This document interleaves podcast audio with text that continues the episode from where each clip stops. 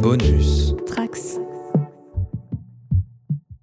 Sorti au beau milieu de l'été 2021, Kill Team Octarius signe le retour des jeux d'escarmouche dans l'univers de Warhammer 40 000.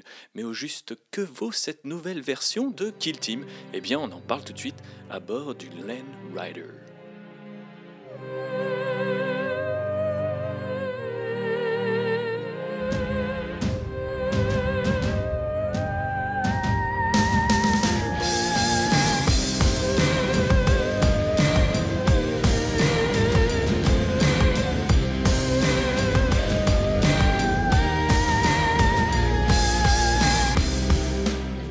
Aujourd'hui, à bord de notre illustre véhicule, j'ai le plaisir de recevoir, comme toujours, mon cher JB.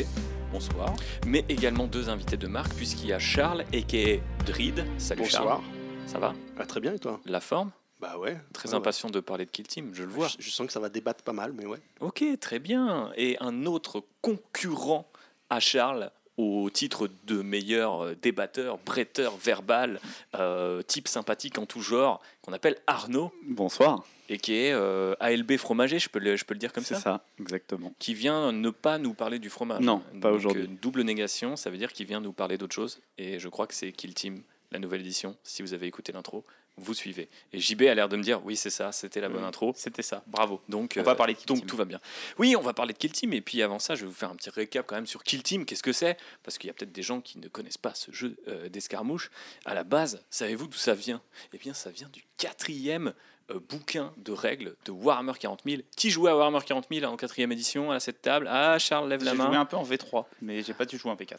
Ok, ok. Eh bien, à l'époque, vas-y Charles. Ouais, mais même avant, je crois que ça venait euh, du- d'un White Dwarf, non? Eh bien, peut-être, je ne sais plus, mais je Il n'y me avait pas les souviens. règles 40-40-40 minutes euh, publiées dans un White Dwarf. Et ça euh, s'appelait Kill Team ou pas? Parce que non, moi j'ai envie de te Team. dire que dans le bouquin de règles de la quatrième édition, ça s'appelait Kill Team. C'était un jeu complètement euh, narratif euh, avec euh, du gameplay asymétrique où il y avait en gros un, euh, on va dire euh, un des deux joueurs qui était plutôt sur la défensive avec euh, assez peu de figues, mais des figues très résistantes, pendant qu'un autre avait plus de figues moins résistantes et euh, du coup devait un petit peu infiltrer comme ça des zones.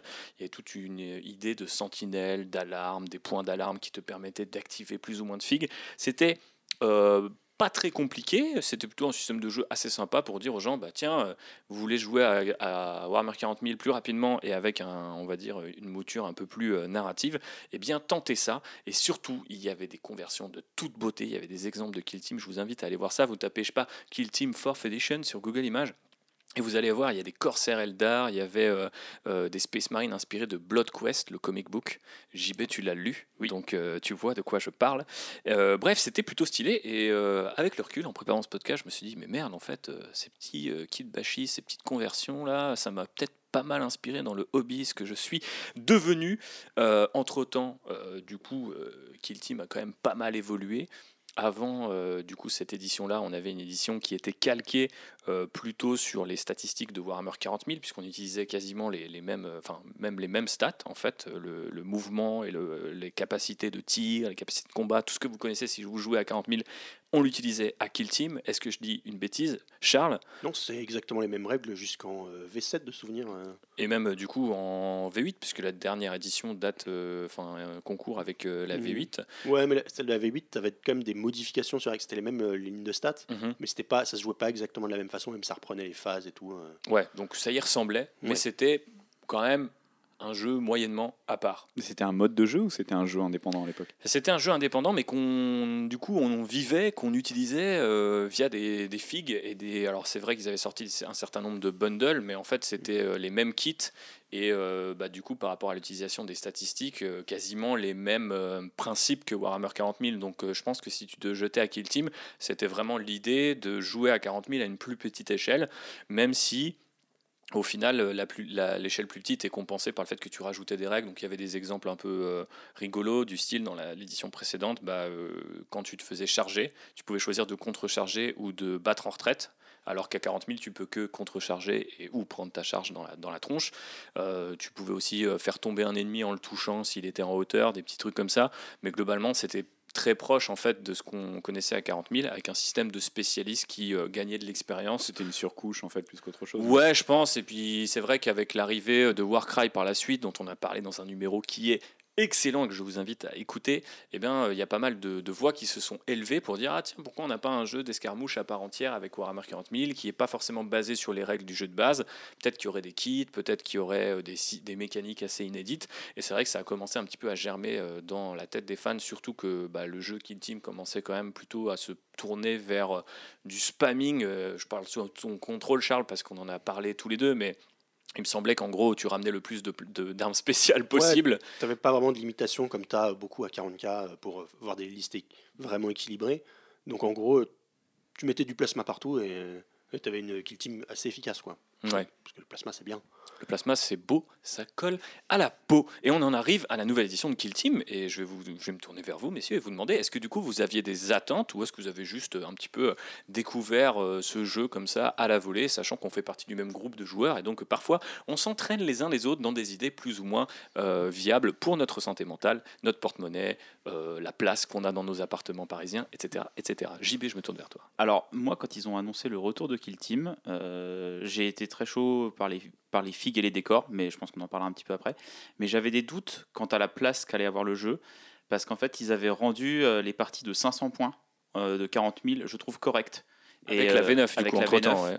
Et je trouve que tu peux euh, jouer rapidement quand tu joues en 500 points.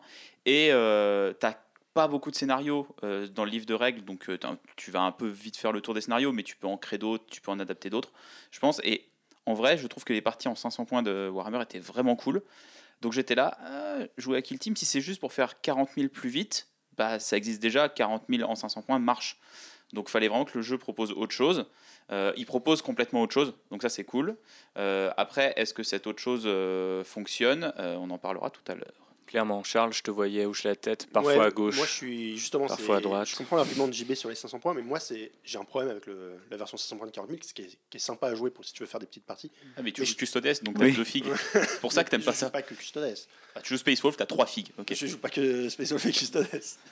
Mais, mais où je trouve que tu atteins très vite les limites en fait, du, jeu, du, du mode 500 points où c'est tactiquement c'est pas hyper intéressant. Tu, ta game en fait se joue euh, très rapidement, elle devient très vite unilatérale en fait. Et euh, moi ce que j'espérais de Kill Team c'était un jeu avec de peu de figurines qui soit très intéressant tactiquement et, euh, et où tu peux faire une partie relativement rapidement. Voilà. Ok. Et toi, Arnaud, pour terminer? Euh, moi, je pense que vulgairement, j'attendais ça comme un Warcry sur 40K. Euh, J'étais hypé par le truc parce que bah, moi, en l'occurrence, c'était euh, mon premier kill team, mais c'était surtout le côté euh, petite escouade, de petite table de jeu, jeu rapide. Bon, ça, on en reparlera après, c'est pas forcément le cas, mais pour moi, c'était un à côté du 500 points. Euh, qui, comme dit JB, euh, je trouve hyper, en fait, au final, hyper assez euh, facile à, mettre en place et, plutôt rapide à, faire. Donc, je voulais un truc supplémentaire, peut-être un truc qu'on pouvait faire à la maison un petit peu plus, un peu plus vite. Mais je voyais ça ouais, vraiment comme le Warcry du 40K. De, de, mon côté, je rappelle, assez nouveau dans le hobby et pas avec autant de ni d'expérience ni d'histoire sur les anciennes versions. Donc, euh, Mais après, ça c'est c'est une demande qui était, enfin une demande ou une, une attente qui était carrément légitime par rapport à ce qui s'était fait sur Warcry. Oui, et, euh, et autre chose, euh, que Arnaud t'en parlait là et ça m'a fait tilter, moi je l'aurais bien vu aussi comme un produit d'initiation. Ouais. Parce que commencer 40 000, ça peut être compliqué, euh, que ce soit par le nombre de figurines, que ce soit par le nombre de règles à assimiler.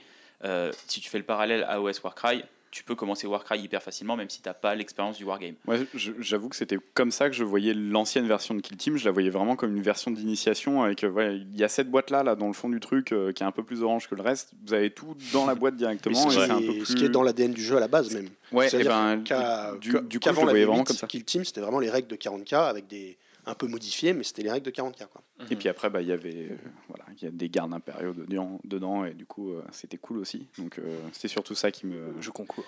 Eh oui.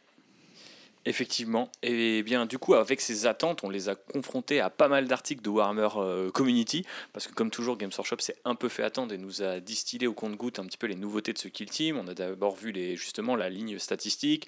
On a vu que, par exemple, un simple humain avait 7 points de vie, là où il en a un à Warhammer 40 000, que le mouvement était découpé en des euh, chiffres et des pictogrammes. Euh, pas mal de petites choses comme ça qui ont été... euh, distillés au fil des jours et des semaines et qui nous ont vite fait comprendre qu'on n'allait pas avoir affaire à un produit d'initiation pas vraiment un jeu plus apéro, plus narratif comme Warcry non plus, mais plutôt quelque chose effectivement qui ne serait pas Warhammer 40 000, mais qui euh, resterait assez pointu, je dirais, pas tellement, euh, comment dire, un jeu euh, que quelqu'un qui a zéro expérience du wargame va pouvoir apprécier comme mm. ça, juste en ouvrant la boîte. Clairement pas. Moi, j'ai plus de souvenirs de la com de Warcry. Euh, au lancement. Mais, il y en avait moins parce que c'est Age of Sigmar déjà. Voilà, mais tu vois, là, euh, tu vois, autant quand euh, il y a un codex qui sort, machin, que tu sais que tous les jours tu vas avoir un article avec un petit bout de règle, un petit bout de machin, vu que tu es dans un jeu que tu connais, je trouve que ça se lie assez facilement. Là, avoir tous les jours un article qui dit Ah, le tir c'est comme ça, le corps à corps c'est comme ça, les lignes de vue c'est comme ça, moi ça m'a vraiment perdu. Je me souviens de discussions sur Discord, c'était pas facile tous les jours. Au, bout de 3 ou 4 jours, j'ai dit Bah en fait, je laisse tomber, je vais pas lire les articles de community et je lirai le, livre de règles quand je le en entier parce que là, j'arrive pas à me souvenir par rapport à ce que j'avais lu la veille, ce que ça voulait dire, ce que j'étais en train de lire. Mais même quand on a joué ensemble, je me suis rendu compte, en fait, la façon dont les règles sont écrites, elles sont écrites pour des gens qui ont l'habitude de lire des règles de jeux Games Workshop. Donc je vais pas approfondir sur les. Ouais, voilà. Bien sûr. Mais effectivement, moi, je voulais juste faire cette petite précision entre nos intentions et ce qui a été euh, euh, publié ensuite par Games Workshop. Peu importe la méthode, à la rigueur, le, marketing, c'est euh, leur problème et on va dire qu'on peut passer outre. Les règles et la façon de les lire, un peu moins. Mais c'est vrai que c'était intéressant de, de, bah, de, comparer un petit peu ce qui, ce qui se disait autour de Kill Team, qui était un peu un, un peu un non-jeu, en fait, je le dis assez méchamment, mais qui était peut-être une version d'initiation, mais qui n'avait pas, en fait, au-delà de ça, sa personnalité propre, je trouvais, ni dans les kits, ni dans, ni dans les règles. Tu voulais rajouter Moi, j'ai surtout l'impression qu'ils ont d'abord accès à la communication sur les kits. Beaucoup, beaucoup, beaucoup, beaucoup. Bah, il y a eu quand même un trailer euh, avec euh, du coup euh, les, les commandos orc et la devcore de Krieg. Et donc, du coup, il y avait vraiment cette idée de. On peut se permettre de faire de la. Après, la com est passée par le contenu de la boîte, les décors et les règles. Mais ça a été, comme dit JB, ça a été des, des, articles de Warhammer Community qui ont été lancés sur une semaine entière, qui ont été fragmentés. Mais c'était vraiment à la toute fin en disant euh, si vous voulez lire du texte, c'est maintenant, allez-y. Mais, ah bah, euh, mais on sait déjà que vous êtes, euh, vous êtes hypé parce qu'on vous a montré tout ce qu'il y avait à montrer sur, le, sur les figues. Ah bah, clairement, moi, j'ai pas voulu parler des figues parce que les commandos orc, je parle, je fais deux heures dessus. mais on va en parler quand même, JB. Du coup, euh, juste pour les auditeurs et auditrices qui débutent un petit peu, bah, soit Kill Team ou soit le Wargame de manière générale, sachez qu'effectivement, si vous voulez pas aller au bout de ce podcast, on vous le confirme, Kill Team, c'est pas vraiment un jeu qui est fait pour les débutants. C'est pas non plus une forme d'initiation à 40K, c'est un jeu à part entière très tactique, certes un jeu d'escarmouche, mais avec beaucoup de profondeur, avec euh, notamment des règles sur les lignes de vue, sur euh, l'anticipation de ce qu'on va faire avec euh, l'adversaire, puisqu'on est sur un, une activation alternée, on va prendre une figurine, puis l'adversaire va prendre une figurine, etc., etc. On est sur un jeu quand même qui est assez complexe à lire, à prendre en main, et par la suite à jouer, parce qu'on s'en est rendu compte en faisant, et j'aurais peut-être dû commencer par là, un week-end entier à y jouer, que même en y jouant beaucoup le même week-end, j'ai pas l'impression qu'on a fait ce que j'appellerais des, économies d'échelle, tu sais, de, au bout d'un moment tu mets tellement en place, tu connais mm. tellement bien les règles, que tu n'as pas vraiment de doute. Euh, qui n'a jamais eu fluidité. Non? Ouais, et n'est pas très très fluide de ce point de vue-là. Du moi, j'ai eu du mal à gagner, en tout cas en, en expérience, dans la répétitivité des gestes et des. Je trouve que c'est surtout le cas en narratif. C'est vrai que ça ralentit un petit peu les choses. Avec JB, on a fait une partie euh, ensemble. En plus, c'était la première fois qu'il jouait ses orques, tu vois. Et on a réussi à faire une partie en une heure. Euh, assez rapidement avec le scénario de base. Quoi. Après, voilà, l'avantage des orques, c'est que tu sais que stratégiquement, tu n'as pas grand chose à anticiper, à réfléchir, tu charges. Euh, mais ouais, le, mode narratif auquel on a principalement joué, euh, rajouter une petite surcouche de règles au début et à la fin, mhm. notamment sur la, à la fin. Euh, même de notation pendant la partie qui ralentissait mal le jeu. Qui ralentissait un petit peu le jeu. Mais moi, à la, à la, fin du week-end, j'étais rodé.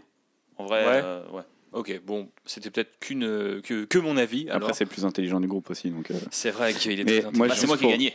Oui. Vrai. Mais juste pour conclure, après, je te laisse, euh, je te laisse avancer. En gros, euh, pour les gens qui veulent arrêter là, plus, plus ou moins. Bah, sur, ne faites pas. non, non, non, non, faites pas ça. Non, mais votre avis, mais n'achetez peut-être pas la boîte du coup si en ça gros, vous parle pas. Si, je pense qu'aujourd'hui, vous allez en magasin Games Workshop. pour deux raisons, les vendeurs vont vont vous conseiller 40K et pas Kill Team. La première, elle est très con, mais c'est que, enfin, point de vue euh, commercial et mercantile, ils ont plus de d'assets à vous vendre sur du 40K que sur du Kill Team pour l'instant. Forcément, ça va vous coûter plus cher. Mais la deuxième, c'est qu'en fait, ils vont pas réussir à vous l'expliquer. Et je pense que pour ça, c'est euh, c'est en ça que le jeu s'adresse pas du tout ni à l'initiation ni aux nouveaux joueurs. Euh, et je pense encore moins aux personnes qui ont juste vu ça en se disant euh, c'est une petite équipe qui a peu à peindre et je vais y arriver assez vite et comprendre les règles. C'est, non, c'est pas par là que ça passe. Effectivement. Bah, on va s'arrêter là du coup. Non, je plaisante, mais c'est vrai que c'est fini. C'est une... C'est pire pour le mixage. hein. Moi, j'ai 20 minutes à faire.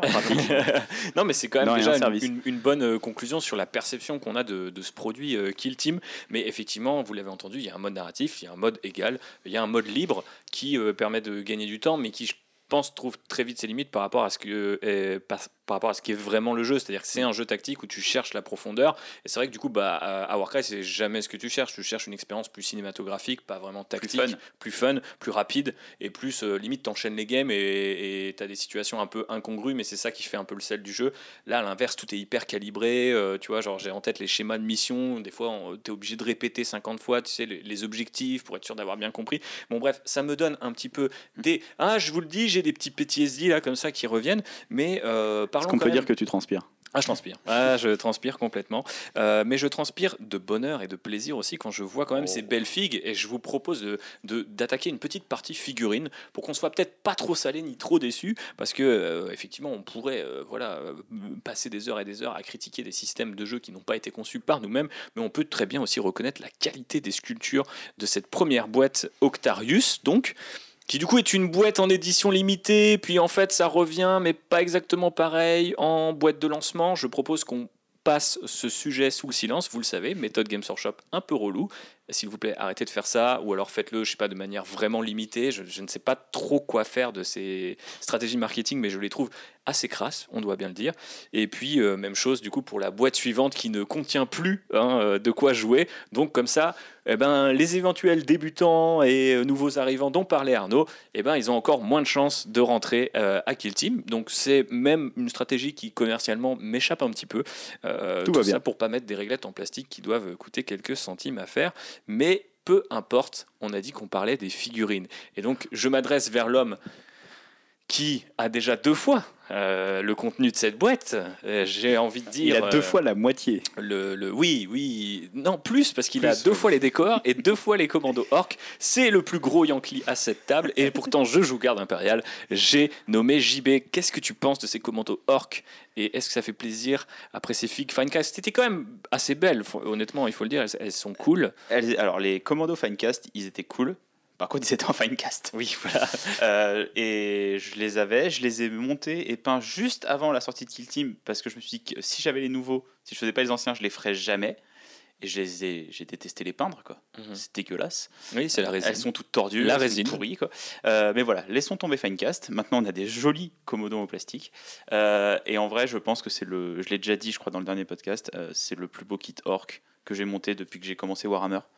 Euh, la finesse des détails, la qualité des figues, même un truc tout bête, il n'y a quasiment pas de ligne de moulage. Elles sont soit hyper bien cachées, soit elles sont très très petites. Euh, vraiment, c'est un sans faute pour moi ce kit-là. Euh, vous pouvez monter soit les armes spé pour Kill Team, soit chaque commando en version juste qui coupe euh, et flingue. Et non, vraiment, elles ont plein de personnalités. J'étais pas super fan au début, la première fois qu'on les a vus, des masques, euh, mais je pense que c'est plus un choix de peinture et un choix de schéma de couleur que de modélisme, parce que là, en les montant, je dis, ah putain, non, en fait, les, les masques à gaz comme ça, ils fonctionnent trop bien. Ils sont trop bien. Chaque figurine a vraiment une personnalité. euh, Si tu prends les spécialistes Kill Team, euh, ils sont tous trop bien. Mon préféré, Ouais. c'est le sniper orc. Incroyable. Son sniper, c'est une mitraillette. Moi, j'arrive Voilà. pas à savoir le- lequel est mon préféré, mais je crois que c'est quand même celui qui a le petit euh, bonnet et le couteau suisse. Ah Bah, alors, tu sais que des que couteaux, lui, il est incroyable. des couteaux suisses, si tu veux, je t'en passerai parce qu'il y en a genre 6 ou 7 et c'est des bits que tu peux mettre où tu veux. Le petit grotte avec sa, sa cagoule qui lui tombe juste sous le nez là. Oui, oui, oui. Il porte pas bien son masque, mais c'est vrai qu'il est très, il est très charmant lui aussi. Sam Fisher, quoi. Beaucoup, beaucoup de personnalités dans ces figues. Le, le côté euh, tacticool, euh, tacticork euh, ne me laisse pas indifférent. Qu'en est-il de mon cher Arnaud? Est-ce que tu les kiffes ces orques? Ouais, ils sont très très cool. Euh, moi, je les ai juste vus sur Grab, je les ai pas montés, mais euh, ouais, c'est c'est, euh, pour avoir justement monté l'autre partie de la boîte. euh, autant la, la finesse, je pense, tu la retrouves des, des deux côtés, des, sur les deux kill teams, mais la personnalité, elle est vraiment du côté des orques. Quoi. Les- le- le- vraiment, la kill team est très très très très très cool. Que pensez-vous de leurs adversaires, nos amis, euh, les gardes impériaux vétérans? De la merde. fin du podcast. Ok, brutal. Non, euh, bah non, alors, même moi en tant qu'orc, je dois reconnaître que ce sont des bons adversaires. Et je suis heureux de les avoir en tant qu'adversaires. Alors pourquoi JB t'aimes bien ces figues? Est-ce que t'aimais bien la Defcore avant? Parce que c'est, on parle quand même d'un régiment qui est adoré, limite j'ai l'impression en marge des produits Games Workshop et c'est limite une niche dans la niche, c'est-à-dire qu'il y a des fans de la guerre impériale et il y a les fans de la Death Core of Krieg qui euh, du coup euh, sont un peu, tu vois, genre euh, plus riches que les autres et du coup se permettaient d'acheter que des fiches. Bah ouais, et, d'ailleurs beaucoup, beaucoup, ont été déçus d'ailleurs par quelques éléments de redesign, tu sais, au niveau des yeux, au niveau des fusils, etc., qui, qui ont déplu pas mal les gens. Et moi je sais que j'aime beaucoup les versions plastiques, je pense que je préfère même les versions plastiques parce qu'elles font un peu plus futuriste et un peu moins historique. Hmm. t'as, moins l'impression d'avoir euh, des soldats de la Première Guerre mondiale. Ouais, ouais. Bah, t'as quand même encore le feeling, mais je trouve que c'est peut-être un, peu, moins évident. Je pense que c'est pareil, ça dépend de, la couleur et du schéma comment que tu, vas leur donner aussi. Hmm. Je pense que c'est aussi beaucoup de réactions quand tu vois les figurines en taille x3, euh, tu sais, quand tu as les reveals et tout ça, et au final, quand c'est sur la table, tu vois pas tant de différence que ça euh, mhm. par rapport à avant, quoi, si tu les peins de la même façon.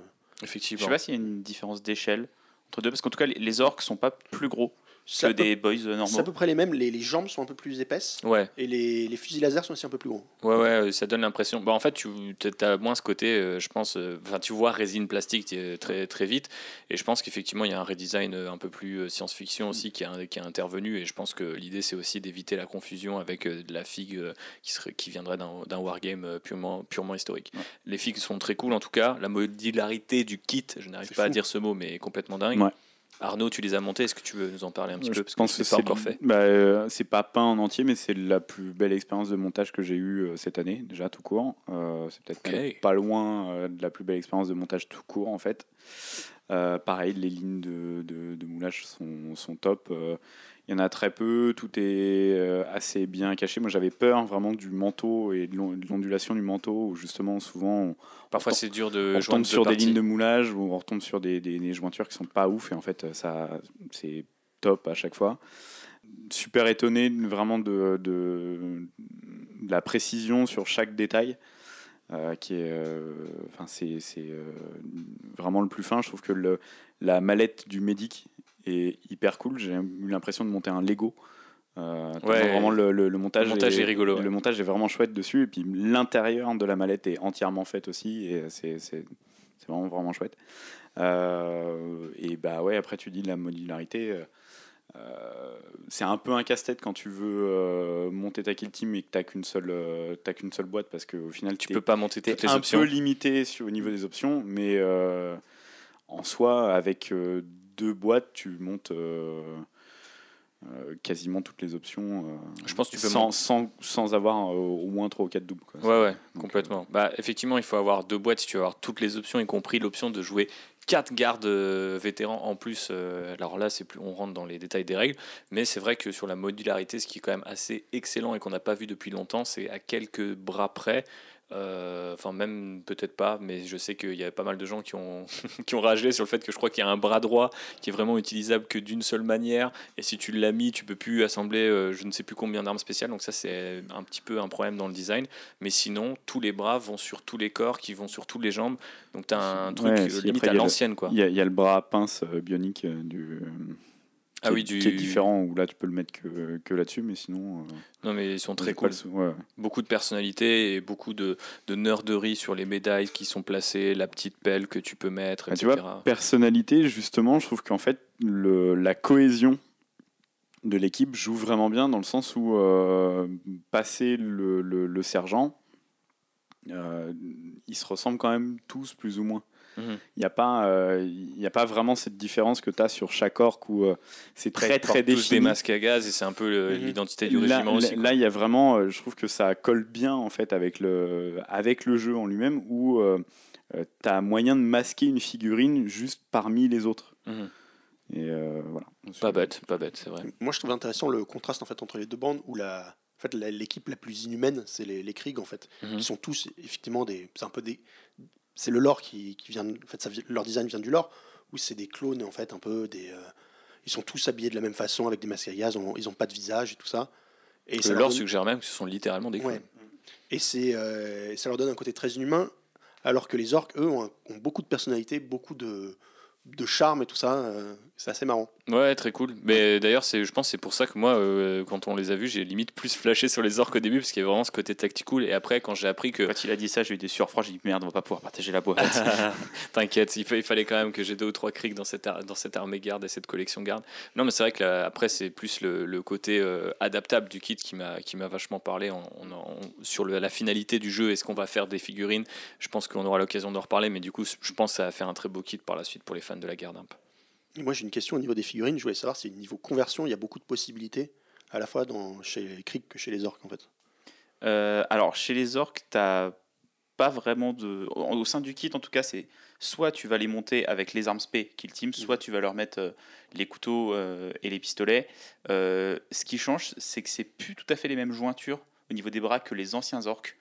Donc, tu peux pas adapter et changer les pièces telles quelles par rapport aux anciens kits. Par contre, voilà, vu que c'est des orques, ça reste quand même des figues Ouais. qui sont assez grosses, assez mastoc, assez grossières, où tu peux facilement, avec de la green stuff, même si t'es pas hyper doué en sculpture, venir euh, combler la jointure d'un bras ou d'un truc comme ça. Ouais.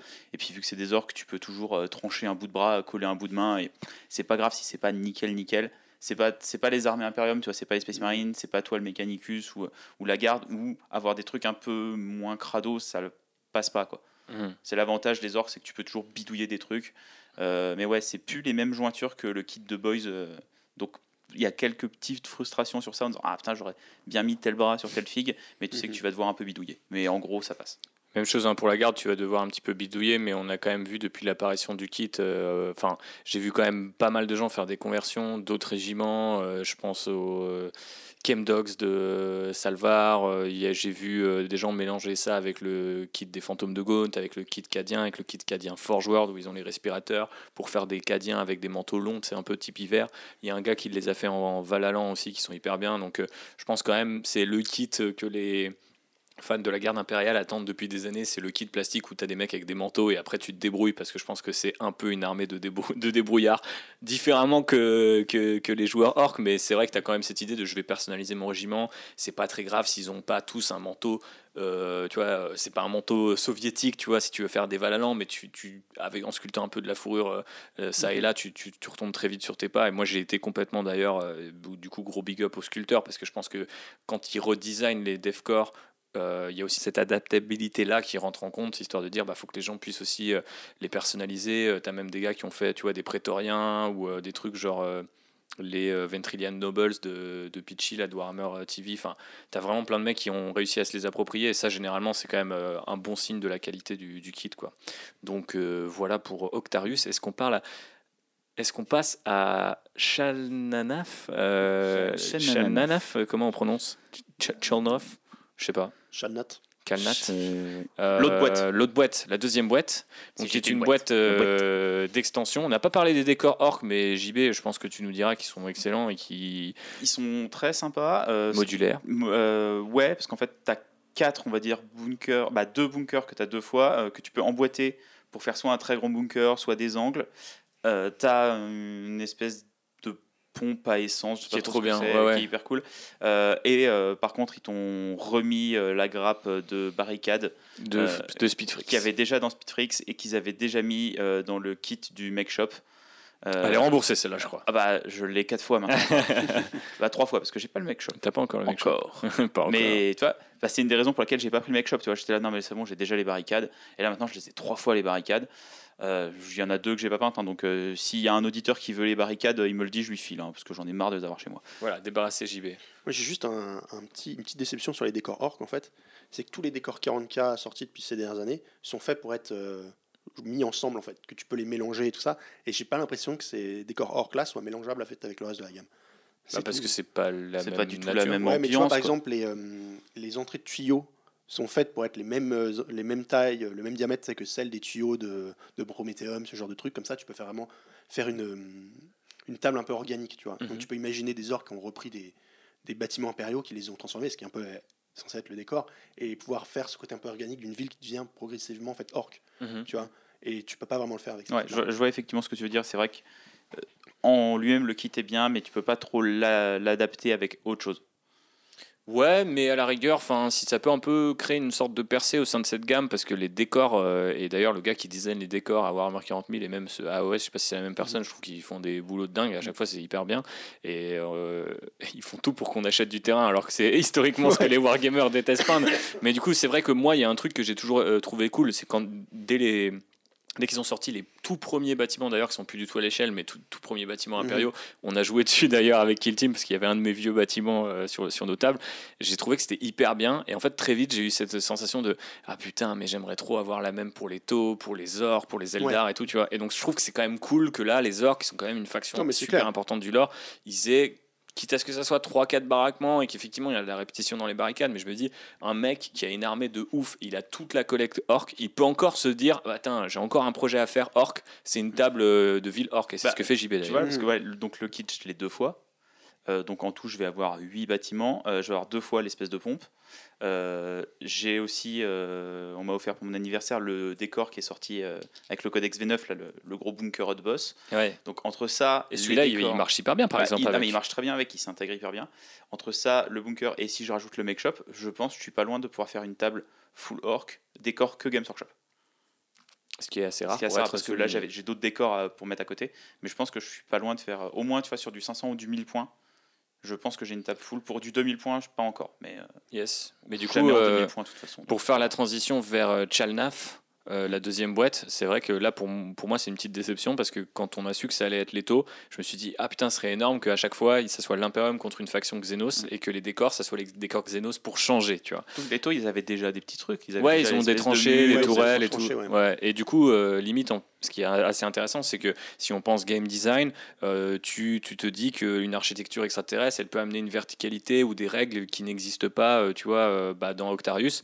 Et bon, bah, moi, je pensais peut-être naïvement que c'est ça qu'ils allaient faire. Et non, trop mignon. on a recyclé euh, des bâtiments euh, qui sont cool, hein, par ailleurs, euh, qui... Je, je les trouve moins adaptés à Kill Team quand même. Ouais, bah vas-y, Ils sont Charles, parle-nous en fait, un ils petit sont peu. très hauts, c'est ceux que j'ai peint d'ailleurs pour, pour le Ouais. week-end. Mais ils sont beaucoup plus hauts et avec la version actuelle des règles en fait. Il y a, un, il y a une update du voilà, coup il y a de une la update, règle. update pour pouvoir monter plus facilement dessus, tout ça, mais ça fait un peu une espèce de petit contournement de règles pour pouvoir les jouer euh, en fait au jeu. Mais après, eux, ils sont, enfin ces décors-là, ils sont, ils sont super bien, ils sont super, super modulaires. Ils ont pas autant de personnalité qu'en fait que les décors orques, qui sont, qui ont énormément de personnalité, mais euh, contrairement du coup aux décors orques, tu peux vraiment les mélanger avec tout le reste de la gamme de décors, euh, que ce, enfin que ce soit le secteur Mechanicus, les euh, les, les tuyaux, le l'espèce de labyrinthe que tu as et tout ça. Enfin voilà. Il y a vraiment plein de choses à faire avec ces décors et donc ça fait plaisir de les avoir, même si ceux-là on les avait déjà vus. Ce qu'on n'avait pas vu, c'était des sorts de bataille, des novices sorts de bataille. J'ai oublié le- leur nom. Euh, Les Noviciae, In Universe Ok, tout simplement. Euh, bien joué, mon Charles. Qu'est-ce qu'on pense de ces euh, sorts de bataille euh, en devenir? Est-ce qu'on les trouve cool? Elles ne portent pas encore une armure énergétique, elles ont pas encore des bolters, elles ont des petits autopistoles ou des, ou des petites euh, fusils euh, mitrailleurs. Euh, je ne sais pas, euh, qu'est-ce que ça vous inspire? JB, t'as pas l'air très convaincu Non, bah, les- sorts de bataille, c'est pas une armée qui me parle beaucoup. Ouais. Euh, et cette unité-là, je l'ai pas trouvé ouf, mais je pense que c'est surtout le schéma de couleur. Parce Ouais. que quand je l'ai vu après avec des schémas de couleur euh, bah, un peu plus proches des schémas de couleur des sœurs, euh, j'ai trouvé ça bien mieux. Parce que Mhm. là, elles sont en bleu et en marron, en fait. elles sont Bleu, très- marron, noir, Ouais, elles beige. sont très euh, ternes en fait. Ouais. Euh, alors que dès que je les ai vues peintes avec du rouge, avec bah, juste même un contraste noir-blanc un peu plus marqué, je trouvais qu'elles rendaient beaucoup mieux. Après, euh, nos potes qui jouent sur de bataille les aiment bien, donc j'imagine que pour les joueurs sur de bataille c'est une bonne chose, mais moi je suis assez neutre par Et rapport donc à ça. on salue euh, au passage euh, Julien et Yannick qui nous écoutent peut-être et qui ont joué sur de bataille tous les deux lors de ce week-end et on est sûr que une fois qu'ils mettront la main sur ce kit, ça va être le fuego. Qu'est-ce que t'en penses toi, mon cher Charles? Alors, je les aime bien. Après, je les sors des batailles, c'est pas trop mon délire non plus, mais je les aime bien. Mais là où c'est intéressant, je trouve vraiment au niveau des designs des figurines, c'est que chaque figurine a une personnalité qui rappelle un peu un des, euh, Les archétypes des voilà, sorts de des sœurs de bataille. Donc, tu as l'espèce de bannière, tu as celle avec le fouet pour faire les. euh, J'ai oublié son nom, mais celle qui fouette les, les autres sœurs de bataille. Ouais. voilà, et etc. etc. T'as celle avec la, une grande euh, épée tronçonneuse pour faire, qui- pour faire un rappel des Repentia, Mhm. etc., etc. Et c'est, enfin, c'est vraiment intéressant de voir que toute la gamme en fait un peu sœur de bataille est concentrée dans cette petite unité. euh, Bah, t'as vraiment le côté ouais, novice et elles sont en devenir et limite tu vois que Exactement. chacune va aller plus tard dans une unité différente. Ouais, puis c'est une des réussites déjà de, de ce Kill Team, c'est que du coup les kits sont conçus pour Kill Team, et donc tu as cette idée de spécialiste, euh, tu montes plutôt celui-là ou plutôt celui-là. Alors à Warcry, tu avais rarement ces options, ou alors très peu, c'était souvent le choix de, de- de tes soldats, est-ce que c'est une lance ou une épée. Mm. Là, tu as vraiment des trucs de tu peux mettre un médic, tu peux mettre un sniper, tu peux mettre une bannière, etc. Donc et- vrai que mais tu retrouves vraiment du coup l'ADN et le style des sœurs de bataille Ouais. concentrés dans une seule unité. Quoi. C'est vraiment intéressant. Est-ce que toi, tu es intéressé par tout ça, Arnaud? Tu me n'as pas l'air. Non, pas tellement. Tu préfères me parler de nos amis euh, sans nez et qui ont la peau bleue, les taux? Déjà un petit peu plus, Ouais. mais euh, non, ouais, sœur de bataille, moi c'est vraiment pas, euh, c'est pas du tout une armée qui m'attire, donc euh, j'ai pas plus euh, porté le truc, porté attention dessus. Les taux un petit peu plus, ouais. Malgré le fait que ce soit du coup un kit d'amélioration euh, des cibleurs, Pathfinder en anglais, Mm. ce qui au premier coup d'œil ne se voit pas. Euh, Mm. C'est vrai que moi j'étais assez surpris d'apprendre ça. On sent que c'est pas tout à fait non plus une dinguerie de nouveaux kits, mais euh, quand on nous a parlé de concept de kit d'amélioration, je me suis dit ouh ça va être vite un peu cheap s'il y a une bande qui est entièrement nouvelle et une qui se contente d'un kit d'amélioration. Pour l'instant, avec cette seule bande qu'on connaît à l'heure où on enregistre ce podcast, eh ben, c'est plutôt réussi. Il y a quand même un taux avec une bionique, il y a des nouveaux guns, euh, tout le monde a de la personnalité. Et je me tourne vers le spécialiste des xénos à cette table, un peu le xénobiologiste, hein, euh, C'est c'est Jean-Baptiste. Comme on dit, on- quand on l'a vu la première fois, on s'est dit est-ce que c'est un nouveau kit complet? Et en fait, non, tu as juste une grappe, mais qui, je pense, je l'ai pas vu euh, physiquement la grappe, mais elle a l'air d'avoir tellement d'améliorations différentes que, bah, au final, sur ton escouade de 10, euh, si tu as déjà 5 ou 6 figurines qui se retrouvent avec une personnalité très très forte, tu en as 2-3 dans le fond euh, que tu peux un peu oublier, mais ça a tout de suite beaucoup plus de gueule. Quoi. Sachant que le kit de base, je, je quand fait, il est quand même Ouais, ultra. Ouais, c'est euh, moi en l'occurrence les taux, c'est euh, quand j'ai débuté, c'était euh, assez vite une armée que j'ai euh, regardée assez loin, le ce côté très méca, un petit peu japonais, euh, mais surtout le le whip. Oui. Eh oui. Euh, j'ai une waifu à la maison qui m'attend. Euh, Non, mais c'est vrai que le côté Gundam, il est, il est trop cool. le, le côté Gundam est très cool et moi surtout j'aime beaucoup ce côté très euh, serein en fait qu'ont qu'ont toutes les filles. Elles ont euh, des, des, des poses toujours très droites et euh, le menton euh, Côté zen des taux, quoi. Ouais, et euh, je trouve que ça se ressent encore plus là dans le, dans le kit d'amélioration. Je trouve que sur les quatre euh, teams qui sont sortis, c'est euh, celle qui, qui donne le plus de préparation à la bataille. Je ne sais pas si euh, c'est trop Mm. compréhensible, mais euh, elles sont pas dans le feu de l'action comme on a eu sur les deux premières. Ouais, plutôt en infiltration, en progression euh, tactique. Oui, c'est vraiment, ou plus en reconnaissance, et c'est ce qui ressent après dans, dans les règles quand tu, quand tu les lis en plus. Euh, cet archétype reconnaissance se, se fait vraiment ressentir juste dans les, juste dans les fictos. Après, est-ce que c'est euh, est-ce que c'est une nouvelle entrée euh, pour Games Workshop en disant euh, on va vous sortir des teams nouvelles mais pas vraiment, on va juste refaire une grappe euh, euh, d'amélioration et puis vous vous débrouillez avec. Est-ce que c'est le début? Est-ce que ça va être les seuls? Ça c'est juste la question que je me pose pour l'instant. Je pense qu'on peut peut-être s'attendre à ce qu'on ait des modèles de boîte où il y en a une qui est entièrement inédite et une qui est un kit d'amélioration. Ça euh, il tend un petit peu. Ouais. à voir euh, si euh, ils seront tous aussi réussis que nos chers taux. Euh, en tout cas, de belles figurines. Je pense que là-dessus, on est d'accord. On les recrute comment? Parce que ça, c'est aussi une des nouveautés de ce Kill Team là, c'est que bah, la plupart du temps, on se base sur ce qu'il y a dans la boîte, y compris quand on achète des boîtes qui à la base étaient euh, prévues pour Warhammer 40 000, ce qui est un petit peu différent du Kill Team précédent, où limite, euh, comme le disait Charles euh, un petit peu en intro, on pouvait peut-être aller spammer 4 plasmas. Voilà, si la boîte te permet d'assembler un plasma, en principe, tu ne pourras mettre qu'un plasma, ce qui donne des euh, livrets de conception de liste, puisqu'il n'y a pas de système de points un peu compliqué, mais dans les... à lire en tout cas, mais dans l'esprit, je trouve ça assez cool que tu achètes la boîte, il y a tout dedans, et t'as pas forcément un truc pas équilibré ou, ou trop peu euh, juste en achetant une boîte. Au moins, Ouais. tu es sûr de jouer ce que tu achètes. Après, ça fait peut-être des pavés un peu difficiles à lire à la première lecture, mais une fois que tu as compris le truc, c'est juste des Oui. filles à remplacer dans ton unité et ça va très vite en fait. C'est c'est un peu emmerdant à lire, mais ça reste efficace et je crois que c'est un petit peu le, le credo de tout le système de, de, de jeu. Mais bref. Ouais, et c'est là où, quand on a vu ces trucs-là, on s'est dit, ah tiens, ça peut faire porte d'entrée, parce que du coup, tu vas dire à quelqu'un, tu veux jouer avec moi à Warhammer? Ah, faut que tu achètes deux unités, un QG, un soutien. C'est chiant, tu veux jouer à Kill Team? Tu as une boîte à acheter. Re- regarde parmi les armées, tu prends la troupe que tu préfères, et tu peux jouer ça à Kill Team. Euh, ça, c'était hyper cool. on va voir après que finalement, c'est pas si facile que ça de jouer à Kill Team. Mais en tout cas, sur la construction d'armée, bah, de bandes, je trouve que c'est très bien. Euh, tu as les séparations Kill Team, Fire Team qui peuvent te permettre d'avoir un peu plus de modularité. Parce que par exemple, en Drukari, euh, au lieu, tu joues 10 figues, donc soit tu joues 10 Kabalites, soit 10 Serast ou 5 de chaque, si tu as les deux kits et que tu veux mélanger et varier un peu les gameplays. Je trouve que sur les constructions de liste, c'est une vraie réussite. Et comme tu disais, en termes d'équilibrage, bah, tu vas pas tomber, euh, si tu joues, euh, tu vas jouer dans ton Games Workshop, tu vas pas tomber contre quelqu'un qui effectivement a mis bah, 8 plasmas euh, dans sa liste et un chef. là, tu vas tomber sur quelqu'un qui a, comme toi, les figurines de une boîte. Alors effectivement, tu as toujours des histoires d'équilibrage en interne entre les différentes armées, mais je trouve que ça lisse pas mal le truc. Je suis assez d'accord, même s'il y a déjà des exceptions à ça. Alors, la première exception, c'est un petit peu les kits qui sont un peu vieillissants ou les factions qui ont reçu assez peu d'amour de la part de Games Workshop ces dernières années. Je pense par exemple aux Zeldar. C'est des kits où généralement il n'y a pas d'armes spéciales ou d'armes lourdes. Donc typiquement, bah, tes Fire Teams sont identiques euh, à euh, l'exception peut-être d'un sergent, d'une radio ou d'un truc comme ça. Donc c'est toujours plus kiffant quand tu joues Sœur de bataille, qui est un kit qui est chargé d'options bah, de mm. pouvoir un petit peu mélanger euh, et varier les plaisirs. Ouais, je suis pas totalement d'accord. Tu joues Space Marine, euh, tu peux pas me dire qu'ils reçoivent pas d'amour de Games Workshop tous les ans. Ouais, franchement, tu fais pas hein. grand chose sur les Space Marines. C'est un peu le problème du compendium dessus. Hein. Alors du coup, T'as raison, mais en même temps. Juste sur les rivers. Les... non, non, mais, non, non, mais je, vois ce que tu veux dire. Effectivement, alors du coup, euh, je, retire ce que j'ai dit sur euh, l'amour envoyé par Games Workshop.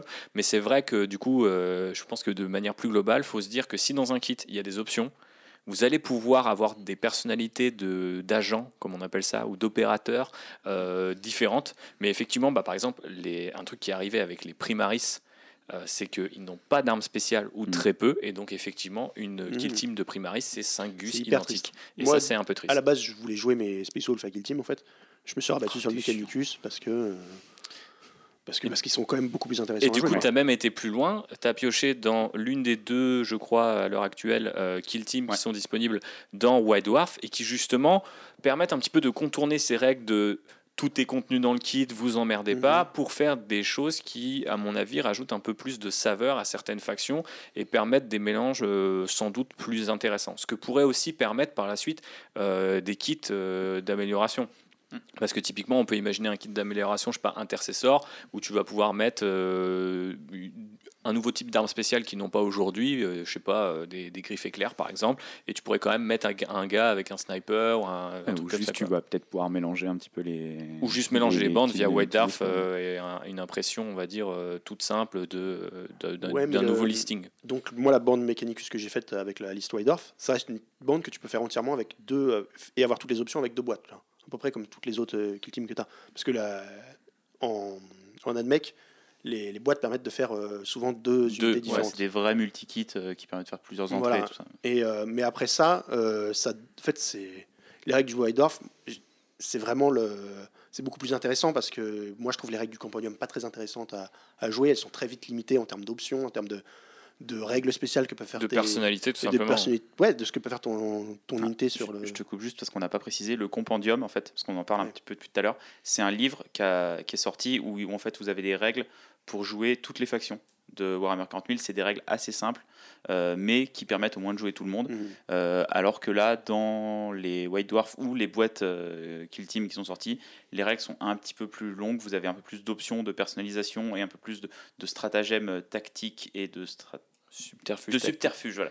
un peu plus de subterfuge. Donc les subterfuges, c'est l'équivalent des stratagèmes en gros à Kill Team. Euh, vous en avez un peu plus avec les bandes euh, Kill Team ou les bandes White Dwarf. Et c'est exactement le même problème qu'on avait eu avec les index en V8 euh, avec 40K, c'est que... Les gens qui avaient un codex avaient beaucoup plus de personnalité que ceux qui jouaient en index. Ça permet juste de jouer pour pas te retrouver la tête dans l'eau, tu vois, mais... C'est cool, mais d'un autre côté, c'est un jeu là où l'urgence des index en V8, c'était de dire, bah, en fait, on change le tableau de stats, donc il mm. faut qu'on change pour tout le monde au même moment.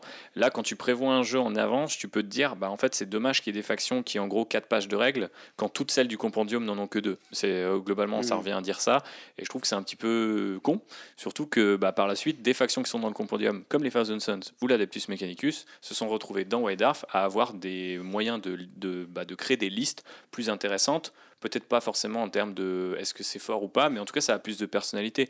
Et ton exemple, Arnaud, avec tes Thousand je pense qu'il est hyper bien. C'est plutôt que de, s'emmerder à jouer euh, un sorcier et quatre rubriques, bah, tu peux jouer plusieurs sorciers qui sont chacun accompagnés de leur garde du corps. C'est ça. Et ça, ça fait plaisir. Enfin, toi, tu t'es plus retrouvé dans. Enfin, tu retrouvais peut-être plus la personnalité de ta faction à 40 000 dans cette liste-là que la liste compendium. Ouais, déjà parce que c'est plus, c'est plus fourni en termes de fluff. Euh, tu, tu, sens qu'il y a un travail qui a été fait, euh, qui a été fait par-dessus. Tu sens que les règles ont été un petit peu plus réfléchies pour euh, adapter les Thousand Sons à Kill Team et pas l'inverse. Parce que le compendium, c'est exactement ça. C'est les Kill Team qui est adapté à, aux juste aux qui sont, qui sont sortis. Là, c'est euh, vraiment, euh, bon, bah, on a cette faction-là, qu'est-ce qu'on peut faire, qu'est-ce qu'elles peuvent apporter à, Kill Team? Euh, donc forcément, ça a été du pain béni pour moi parce que c'est tombé pile avant, le, pile avant notre week-end où on a pu faire ça. Donc j'ai pu monter autour de ça. Et puis après, en comparaison, une fois arrivé sur table, bah, ça m'a donné aussi un petit peu plus de mal de crâne parce que bah, il y a des moments où je me suis dit j'aurais peut-être préféré jouer Space Marine parce qu'au moins bah, j'avais pas grand chose à réfléchir. C'est un mal pour un bien. Euh, L'équipe Thousand Suns, elle est quand même très. Euh, j'avais beaucoup, beaucoup. Après, bah, c'est une des raisons tactiques.